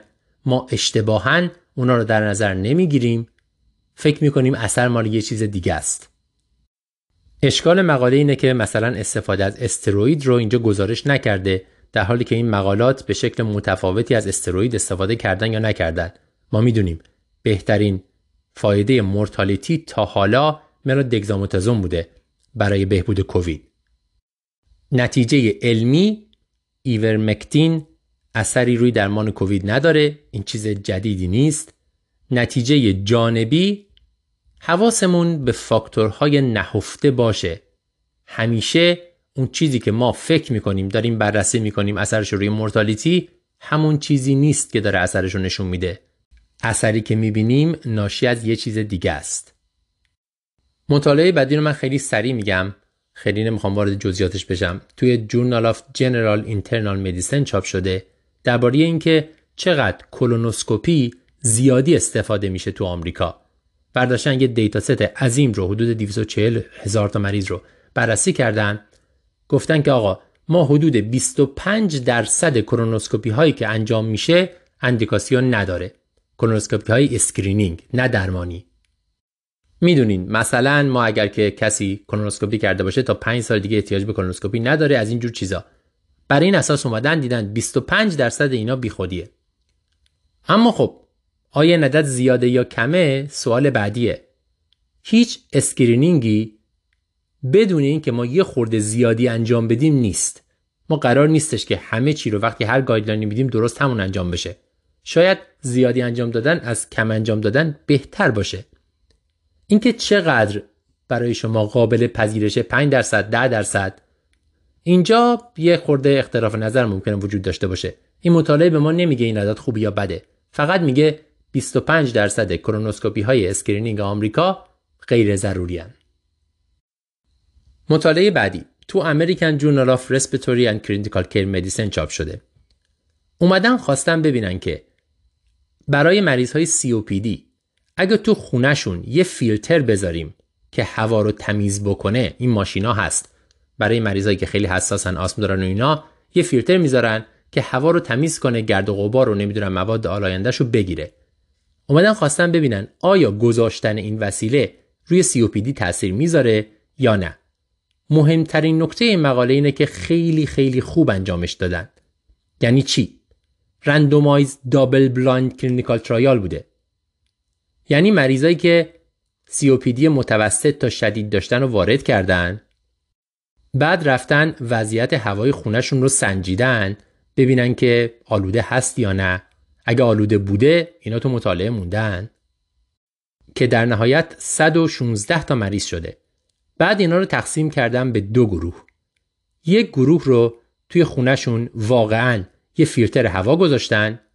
یه گروه دیگه یه ماشین عین فیلتر هوا. همون ماشین رو فرداشتن گذاشتن تو خونهشون فقط فیلتره رو نداشتن. در, در واقع این ماشین ها همون هوایی که میکشیدن تو رو دادن داشتن می‌دادن بیرون. مریضا هم نمی‌دونستن که جزو کدوم گروهن. واقعا هوای خونهشون داره تصفیه میشه یا فقط یه ماشینی اونجا هست که قرقر می‌کنه. 6 ماه اینا رو گذاشتن تو خونهشون. بعد از 6 ماه وضعیت COPD این مریض ها رو بررسی کردند. از راه اندازگیری علامت ها که مریض خودش گفته کمتر استفاده کردن از داروهایی که مریض استفاده می‌کرده مثل اسپری و اینها. و همینطور از مریض خواستن که 6 دقیقه راه بره ببینن چه مسافتی رو مریض می‌تونه بره با توجه به تنگی نفسش. نتیجه استفاده از فیلتر هوا هیچ تأثیری نذاشته روی وضعیت COPD این مریض ها یعنی تفاوتش معنیدار نبوده. ممکنه بگین 6 ماه کافی نیست انتقاد درستیه. COPD به خاطر سالها سیگار کشیدن به وجود میاد. شاید 6 ماه کاری نکنه شاید بیشتر بکنیم بکنه. اما همین این مطالعه نشون میده که حداقل به مدت 6 ماه تصفیه هوا تأثیری نداره. این مطالعه خیلی خوب انجام شده دقیقا به این دلیل که گروه کنترلشون عین گروه intervention شون بوده. blind شون هم کردن و مریضا نمی‌دونستن که هواشون داره تصفیه میشه یا نه. جالب اینجاست که توی قسمت تشکرم تشکر کردن یک شرکت تولید همین دستگاه تصفیه هوا. که ورداشته تمام این دستگاه های با فیلتر و بی فیلتر رو براشون تأمین کرده و بهشون داده. یک conflict of interest ی که صادقانه بیان شده و اونجا هم گفتن این شرکت هیچ گونه اختیاری در طراحی مطالعه جمعآوری data آنالیزش و نوشتن مقاله نداشته و هیچ تأثیری روش نذاشته. استفاده ایده‌آل از یک شرکت صنعتی توی یه مطالعه پزشکی مقاله بعدی و آخر باز هم مقاله بیخودی نسبتاً در مجله Gastroenterology چاپ شده در سال 2022 در واقع به ما میگه چجوری این کار رو انجام ندیم. update clinical guideline AGA هست درباره deprescribing PPI. ما قبلا PPI به همه می‌دادیم. الان هم خیلی جاها به خیلی ها میدن. هر کسی که میاد با درد اپیگاستر بهش PPI میدن. پنتوپرازول و اینا. تازگی های مسائل مطرح شده که آقا این PPI ها عوارض دارن. ما الکی داریم به ملت میدیم. باید یک pause ی بذاریم روش. باید سعی کنیم که اینا رو deprescribe بکنیم. یعنی مریضایی که PPI می‌خورن رو متوقف کنیم PPI خوردنشون رو. در مجموع کار خوبیه. با توجه به اینکه ما می‌دونیم PPI عوارض داره بعضی میگن آنمی ایجاد می‌کنه. ریسک C. diff رو ما می‌دونیم بالا می‌بره. توی همین قسمت امرب گفتیم تو این قسمت C. diff که PPI یکی از risk factor ها هست برای C. diff اما اینجا AGA این مفهوم خوب و درست رو به نحوه بسیار نادرستی برداشته تو guideline گذاشته. American Gastrointestinal Association چیکار کرده؟ یک update داده.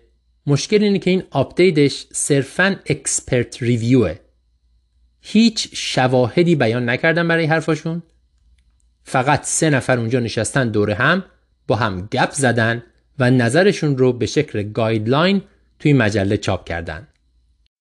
نه systematic review ی انجام شده نه سرچی انجام شده نه راجع به quality of evidence صحبت کردن. نه گفتن level recommendation شون چیه؟ هیچ کدوم از اینا. conflict of interest هم حرفی ازش نزدن. هیچ بیمار یا متخصص طب خانواده متخصص طب اورژانسی هم تو گروه تصمیم گیرنده نبوده. سه تا متخصص گوارش نشستن دور هم این update رو نوشتن. پیشنهاداتش چیه؟ که هر چند وقت یک بار وردارین سابقه مریضی که رو PPI رو بررسی کنین ببینین هنوز می‌خواد یا نه. در نظر بگیرید که این PPI قطع کنید. در نظر بگیرید که دوز دو بار در روز رو تبدیل کنید به دوز یه بار در روز. برای مریضایی که بیماری شدید دارن یا سابقه GI bleed دارن بهتره که قطع نکنید. به مریض بگید که حواستون باشه ممکنه ریباوند افکت ایجاد بشه یعنی قطع کنین بیماری ممکنه یه ذره برگرده و بدتر بشه. و اینکه در نهایت قطع کردنتون رو بر اساس عوارض جانبی نذارید. بر اساس اندیکاسیون نداشتن بذارید. یعنی اینجوری نکنید که این مریض که سیدیف نمی‌گیره. عوارض جانبی هم که نداره. بنابراین PPI رو ادامه بدیم. نه. نگاه کنید ببینید آیا اندیکاسیونی داره که PPI ادامه بدید یا نه. مریضی که مثلا درد معده 6 ماه خوب شده اندیکاسیون نداره. اینو باید در نظر بگیرید که PPI رو قطع کنید. این پیشنهادات پیشنهادات خوبی هن. منطقی هم هستن. منم دوست دارم که یه دارویی که مریض می‌خوره بیخودی رو آدم باید سعی کنه قطع کنه. ما هم دنبال اینیم که مریض حداقل تعداد دارو رو بخوره که دچار هزار تا مشکل ناشی از polypharmacy و چیزای دیگه نشه و مثل این مریضایی نباشه که میاد پیش ما 17 تا قرص می‌خوره هر روز. اما این روش نوشتن guideline روش درست و قابل اطمینانی نیست که سه نفر دور هم بشینن یا update بنویسن بدون هیچ شواهدی و بدون اینکه نماینده ای از بیماران یا متخصصین دیگه که درگیر قضیه هستند بینشون باشن. در نتیجه این update چیزی زیادی به دانسته های ما اضافه نمی‌کنه. این هم مقاله آخر. امیدوارم این بحثایی که کردیم به دردتون بخوره هم برای اینکه از مریضاتون بهتر مراقبت کنید هم برای اینکه literature و مطالعات رو بهتر و با نگاه انتقادی بخونید و هم برای اینکه مطالعاتی که خودتون انجام میدین رو بهتر طراحی کنید. این نکات رو در نظر بگیرید تا نتایج اون مطالعات برای همه قابل استفاده باشه.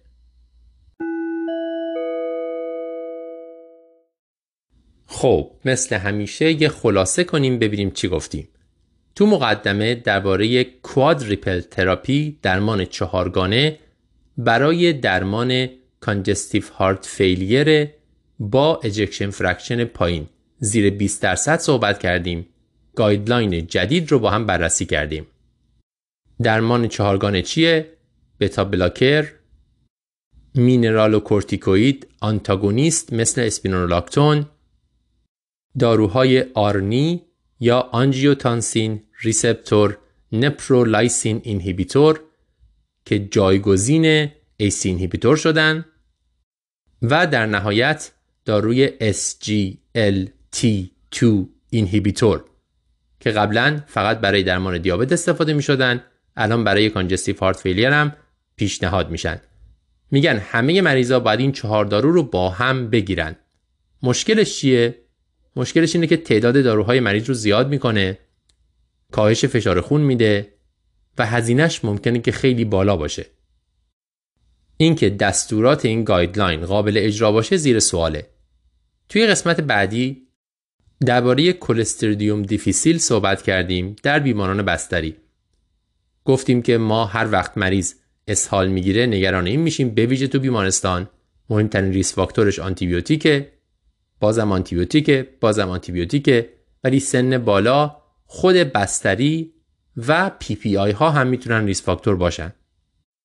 گفتیم اگر فشار افتاده باشه یا مریض ileus داشته باشه یعنی اصلا اسهال نداشته باشه چون روده ها کار نمی‌کنن این نوع fulminant شه. اگر لوکوسیتوز داشته باشه یا کراتینین بالایی کنیم این میشه نوع شدیدش.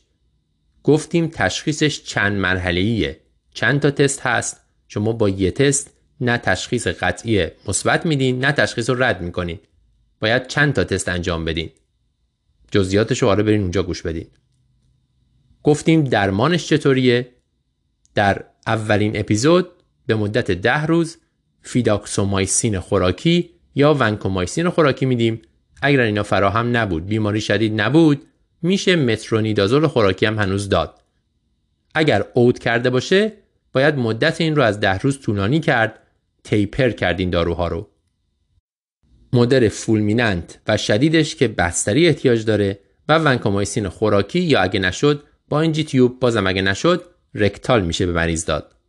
به همراه مترونیدازول آیوی راجب پروستاتیت صحبت کردیم. اگر یه چیز رو بخوایم یادمون بمونه از اون مبحث اینه که مریضی که میاد با pelvis pain درد لگنی و dysuria حتما یک rectal exam می‌خواد که مطمئن بشیم پروستات tender نیست. چون خیلی موقع ها با UTI اشتباه میشه ما برای UTI درمان می‌کنیم که مدت دوران درمانش کوتاهتر UTI و در نتیجه پروستاتیت درمان نمیشه و مریضی برمیگرده. گفتیم اگر مریض septic باشه که داستانش جداست اما اگر septic نباشه این مریض می‌تونه مرخص بشه. outpatient با آنتیبیوتیک به مدت طولانی به مدت 6 هفته ciprofloxacin خوبه levofloxacin خوبه یا کوتریموکسازول. اگر هر پیچیدگی وجود داره یعنی مریضی مثلا اود کرده یا septic اینا حتما باید با اورولوژیست مشورت کنیم. عوارضش هم که خب sepsis، obstruction ـه و همینطور آبسه پروستات. درباره ها مفصل صحبت کردیم انواع مختلف داروهای این خانواده رو اینکه کدوما خوبن نگران چه چیزایی باید باشیم؟ در مجموع نکاتی که یادمون بمونه اینه که ها خیلی جاها نگران کننده هستند ولی نه برای یه دوز و دو روز و سه روز. عوارض کاردیوواسکولار کلیوی اینها همشون مال درمان دراز مدت با انسدن برای یه روز توی اورژانس توی کلینیک می‌تونیم از اینا استفاده کنیم. گفتیم که زیاد فرقی بین انواع مختلف اینا نیست. یکی رو انتخاب می‌تونید بکنید. ایبوپروفن یکی از شایع ترین داروهایی که انتخاب میشه. ناپروکسن گزینه دیگه خوبیه با توجه به اینکه دو بار در روز میشه داد و به نظر می‌رسه عوارض کاردیوواسکولارش کمتره. برای مدل تزریقی هم کترولاک می‌تونید انتخاب کنین. اما در مجموع همه اینها یک نکته مهمه. کمترین زمان ممکن با کمترین دوز ممکن بدین. یعنی اگر دردی با 400 میلی گرم بروفن خوب میشه 800 میلی ندیم. اگر دردی با 250 میلی گرم ناپروکسن خوب میشه 500 میلی ندیم. درباره چاقی بحث مفصلی کردیم. اینکه چاقی ریس فاکتور خیلی بیماری ها هست اما ما باید مواظب باشیم که در دام احساس شرم و خجالت ایجاد کردن در بیمار و برچسب زدن به بیمار نیفتیم. خیلی ها میگن اصلا رو وزن تمرکز نکنیم با توجه به اینکه کاهش وزن کار بسیار سختیه و تقریبا هیچ کس از پسش به درستی بر نمیاد. بعضی هم که کم میشه دوباره برمیگرده. مواظب باشیم که در دام این استاندارد سازی اندازه بدن نیفتیم که هر کس خارج از اونه یه مشکلی داره و مریض رو سرزنش نکنیم. احساس شرم و گناه به مریض ندیم. حتی الان خیلی جاها از کلمه چاق دیگه استفاده نمی‌کنن چون بار معنایی خیلی منفی داره. میگن مثلا بزرگ جسه حتی توی نوت میمیسن که این مریض جسش بزرگه. نمیگن چاق اضافه وزن داره. خیلی مهمه که اینو در نظر بگیریم و به جای یک چیزی که از پسش بر نمیاد مریض تمرکز رو بذاریم رو جاهایی که مریض می‌تونه تغییر ایجاد کنه. مثل تغذیه سالم، افزایش فعالیت و اینا و تمرکزمون رو روی اون عدد وزن نذاریم که مریض احساس خجالت و شرم کنه. درباره پیشگیری از بارداری در سن بالای چهل سال مفصل صحبت کردیم. خلاصه اینکه همه روش هایی که در پایین چهل سال موثلن بالای چهل سال هم موثرن تا 55 سالگی زنها می‌تونن حامله بشن گفتیم در چه شرایطی ما یا رو میپذیریم و دیگه متوقف می‌کنیم؟ اگر نشد تا 55 سالگی باید ادامه بدیم پیشگیری از بارداری رو. گفتیم همه اون روش ها رو میشه استفاده کرد با این شرط که قرص های ترکیبی رو بعد از 40 سال یه نگاهی به ریسک فاکتورهای مریض می‌کنیم که ریسک فاکتور قلبی و عروقی نداشته باشه. اگه داشته باشه بهتر قرصای ترکیبی رو جایگزین کنیم با قرصای پروژسترون تنها. تو قسمت PCMA یعنی خلاصه مقالات جدید چند تا مقاله رو بررسی کردیم اولیش میگفتش که آنتیبیوتیک خوراکی به اندازه IV موثره در درمان آندوکاردیت، استئومیلیت و باکتریمی. به نظر می‌رسه که با یک شرایطی می‌تونیم از آنتیبیوتیک خوراکی استفاده کنیم. مقاله دوم بررسی کرده بود ببینه از نویسندگان دو تا مجله بزرگ مقالات دو تا مجله بزرگ. جاما و نیو انگلند جورنال آف مدیسن چقدرشون پول گرفتن از یکی از شرکت های دارویی و چقدرشون این پول گرفتن رو نوشتن در داخل مقاله؟ من اونجا یه اشتباهی کردم باید تصحیحش کنم تو این عددها. 188 نویسنده رو دیدن که اینا در مجموع 7.5 میلیون دلار گرفتن. 86 تا از اینها ننوشتن توی مقاله که پول گرفتن. 86 درصد نه. 86 نفر از 188 نفر این پول گرفتن رو تو مقاله ننوشتن. اشتباه همین بود. الان تصحیحش می‌کنم. نکته مقاله اینه که ما اگر رابطه مالی وجود داره بین نویسنده های مقاله و سازنده دارو باید بدونیم. حتما باید تو مقاله نوشته بشه بهتر مقالات همچین سیستمی بذارن که چک کنن. و غیر از اون خیلی مهمه که سیستم شفافی وجود داشته باشه که فارغ از داخل مقاله بشه چک کرد که این آدم ها پول گرفتن یا نگرفتن. چون اگر پول گرفته باشن یه خورده سوگیری داره نتایج و ما باید به نتایج مقاله با یکم تردید نگاه کنیم. طبیعتا معنیش نیستش که نتایج غلطه. اما باید حواسمون به این سوگیری باشه. توی مقاله بعدی درباره درمان آسم صحبت کردیم. گفتیم که آیا این اسپری که توش هم بتاگونیست هست هم استروید برای درمان حاد موثرتر هست از درمان بتا آگونیست تنها یا نه؟ و نتیجه گیری این بود که بله هست خیلی بهتره. با این نکته که به نظر می رسید رابطه مالی خیلی قدرتمندی بین نویسندگان مقاله و شرکت تولید کننده اون اسپری ترکیبی وجود داره. اون اسپری ترکیبی هم خیلی گرونه. بنابراین با وجود اینکه نتایج مقاله به نظر می‌رسه که میگه برای حمله حاد آسم این اسپری ترکیبی خوبه شاید بهتر باشه به جاش دو تا اسپری مختلف بدیم به مریض. یه دونه بتا آگونیست یه دونه استروید. چون اون خیلی گرونه.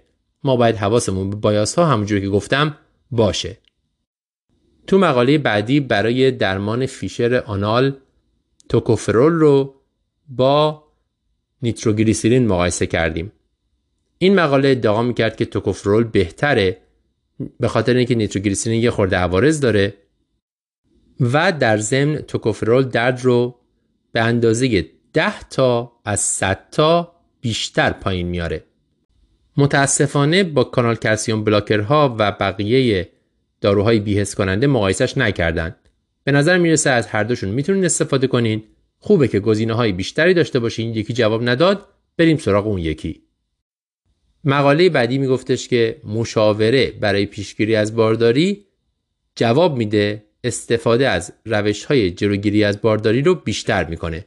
خیلی چیز عجیبی نیست مقاله بعدی هم که خیلی جالب بود می‌گفت ایورمکتین برای درمان کووید به نظر می‌رسه تو جاهایی که استرونژیلویدوس بالاست موثره جاهای دیگه نه. احتمالا علتش اینه که اون کرمه رو درمان می‌کنه. مقاله بعدی هم میگفتش که گذاشتن از این دستگاه تصفیه هوا توی این مقاله مدت 6 ماه COPD رو تغییری نمیده. و در نهایت راجع به یک guideline صحبت کردیم درباره deprescribing داروهای PPI منتها این guideline بیشتر از همه اینو به ما یاد داد که چجوری guideline ننویسیم. سه نفر دور هم نشسته بودن بدون اینکه راجع به شواهد و اینا صحبت کنن یه سری توصیه کرده بودن. این guideline اینجوری به درد نمی‌خوره اگر چه deprescribing کار خوبیه. این هم خلاصه مقالات این ماه. یادتون باشه کاری که شما می‌کنید بسیار بسیار ارزشمنده. به امید دیدار ماه آینده.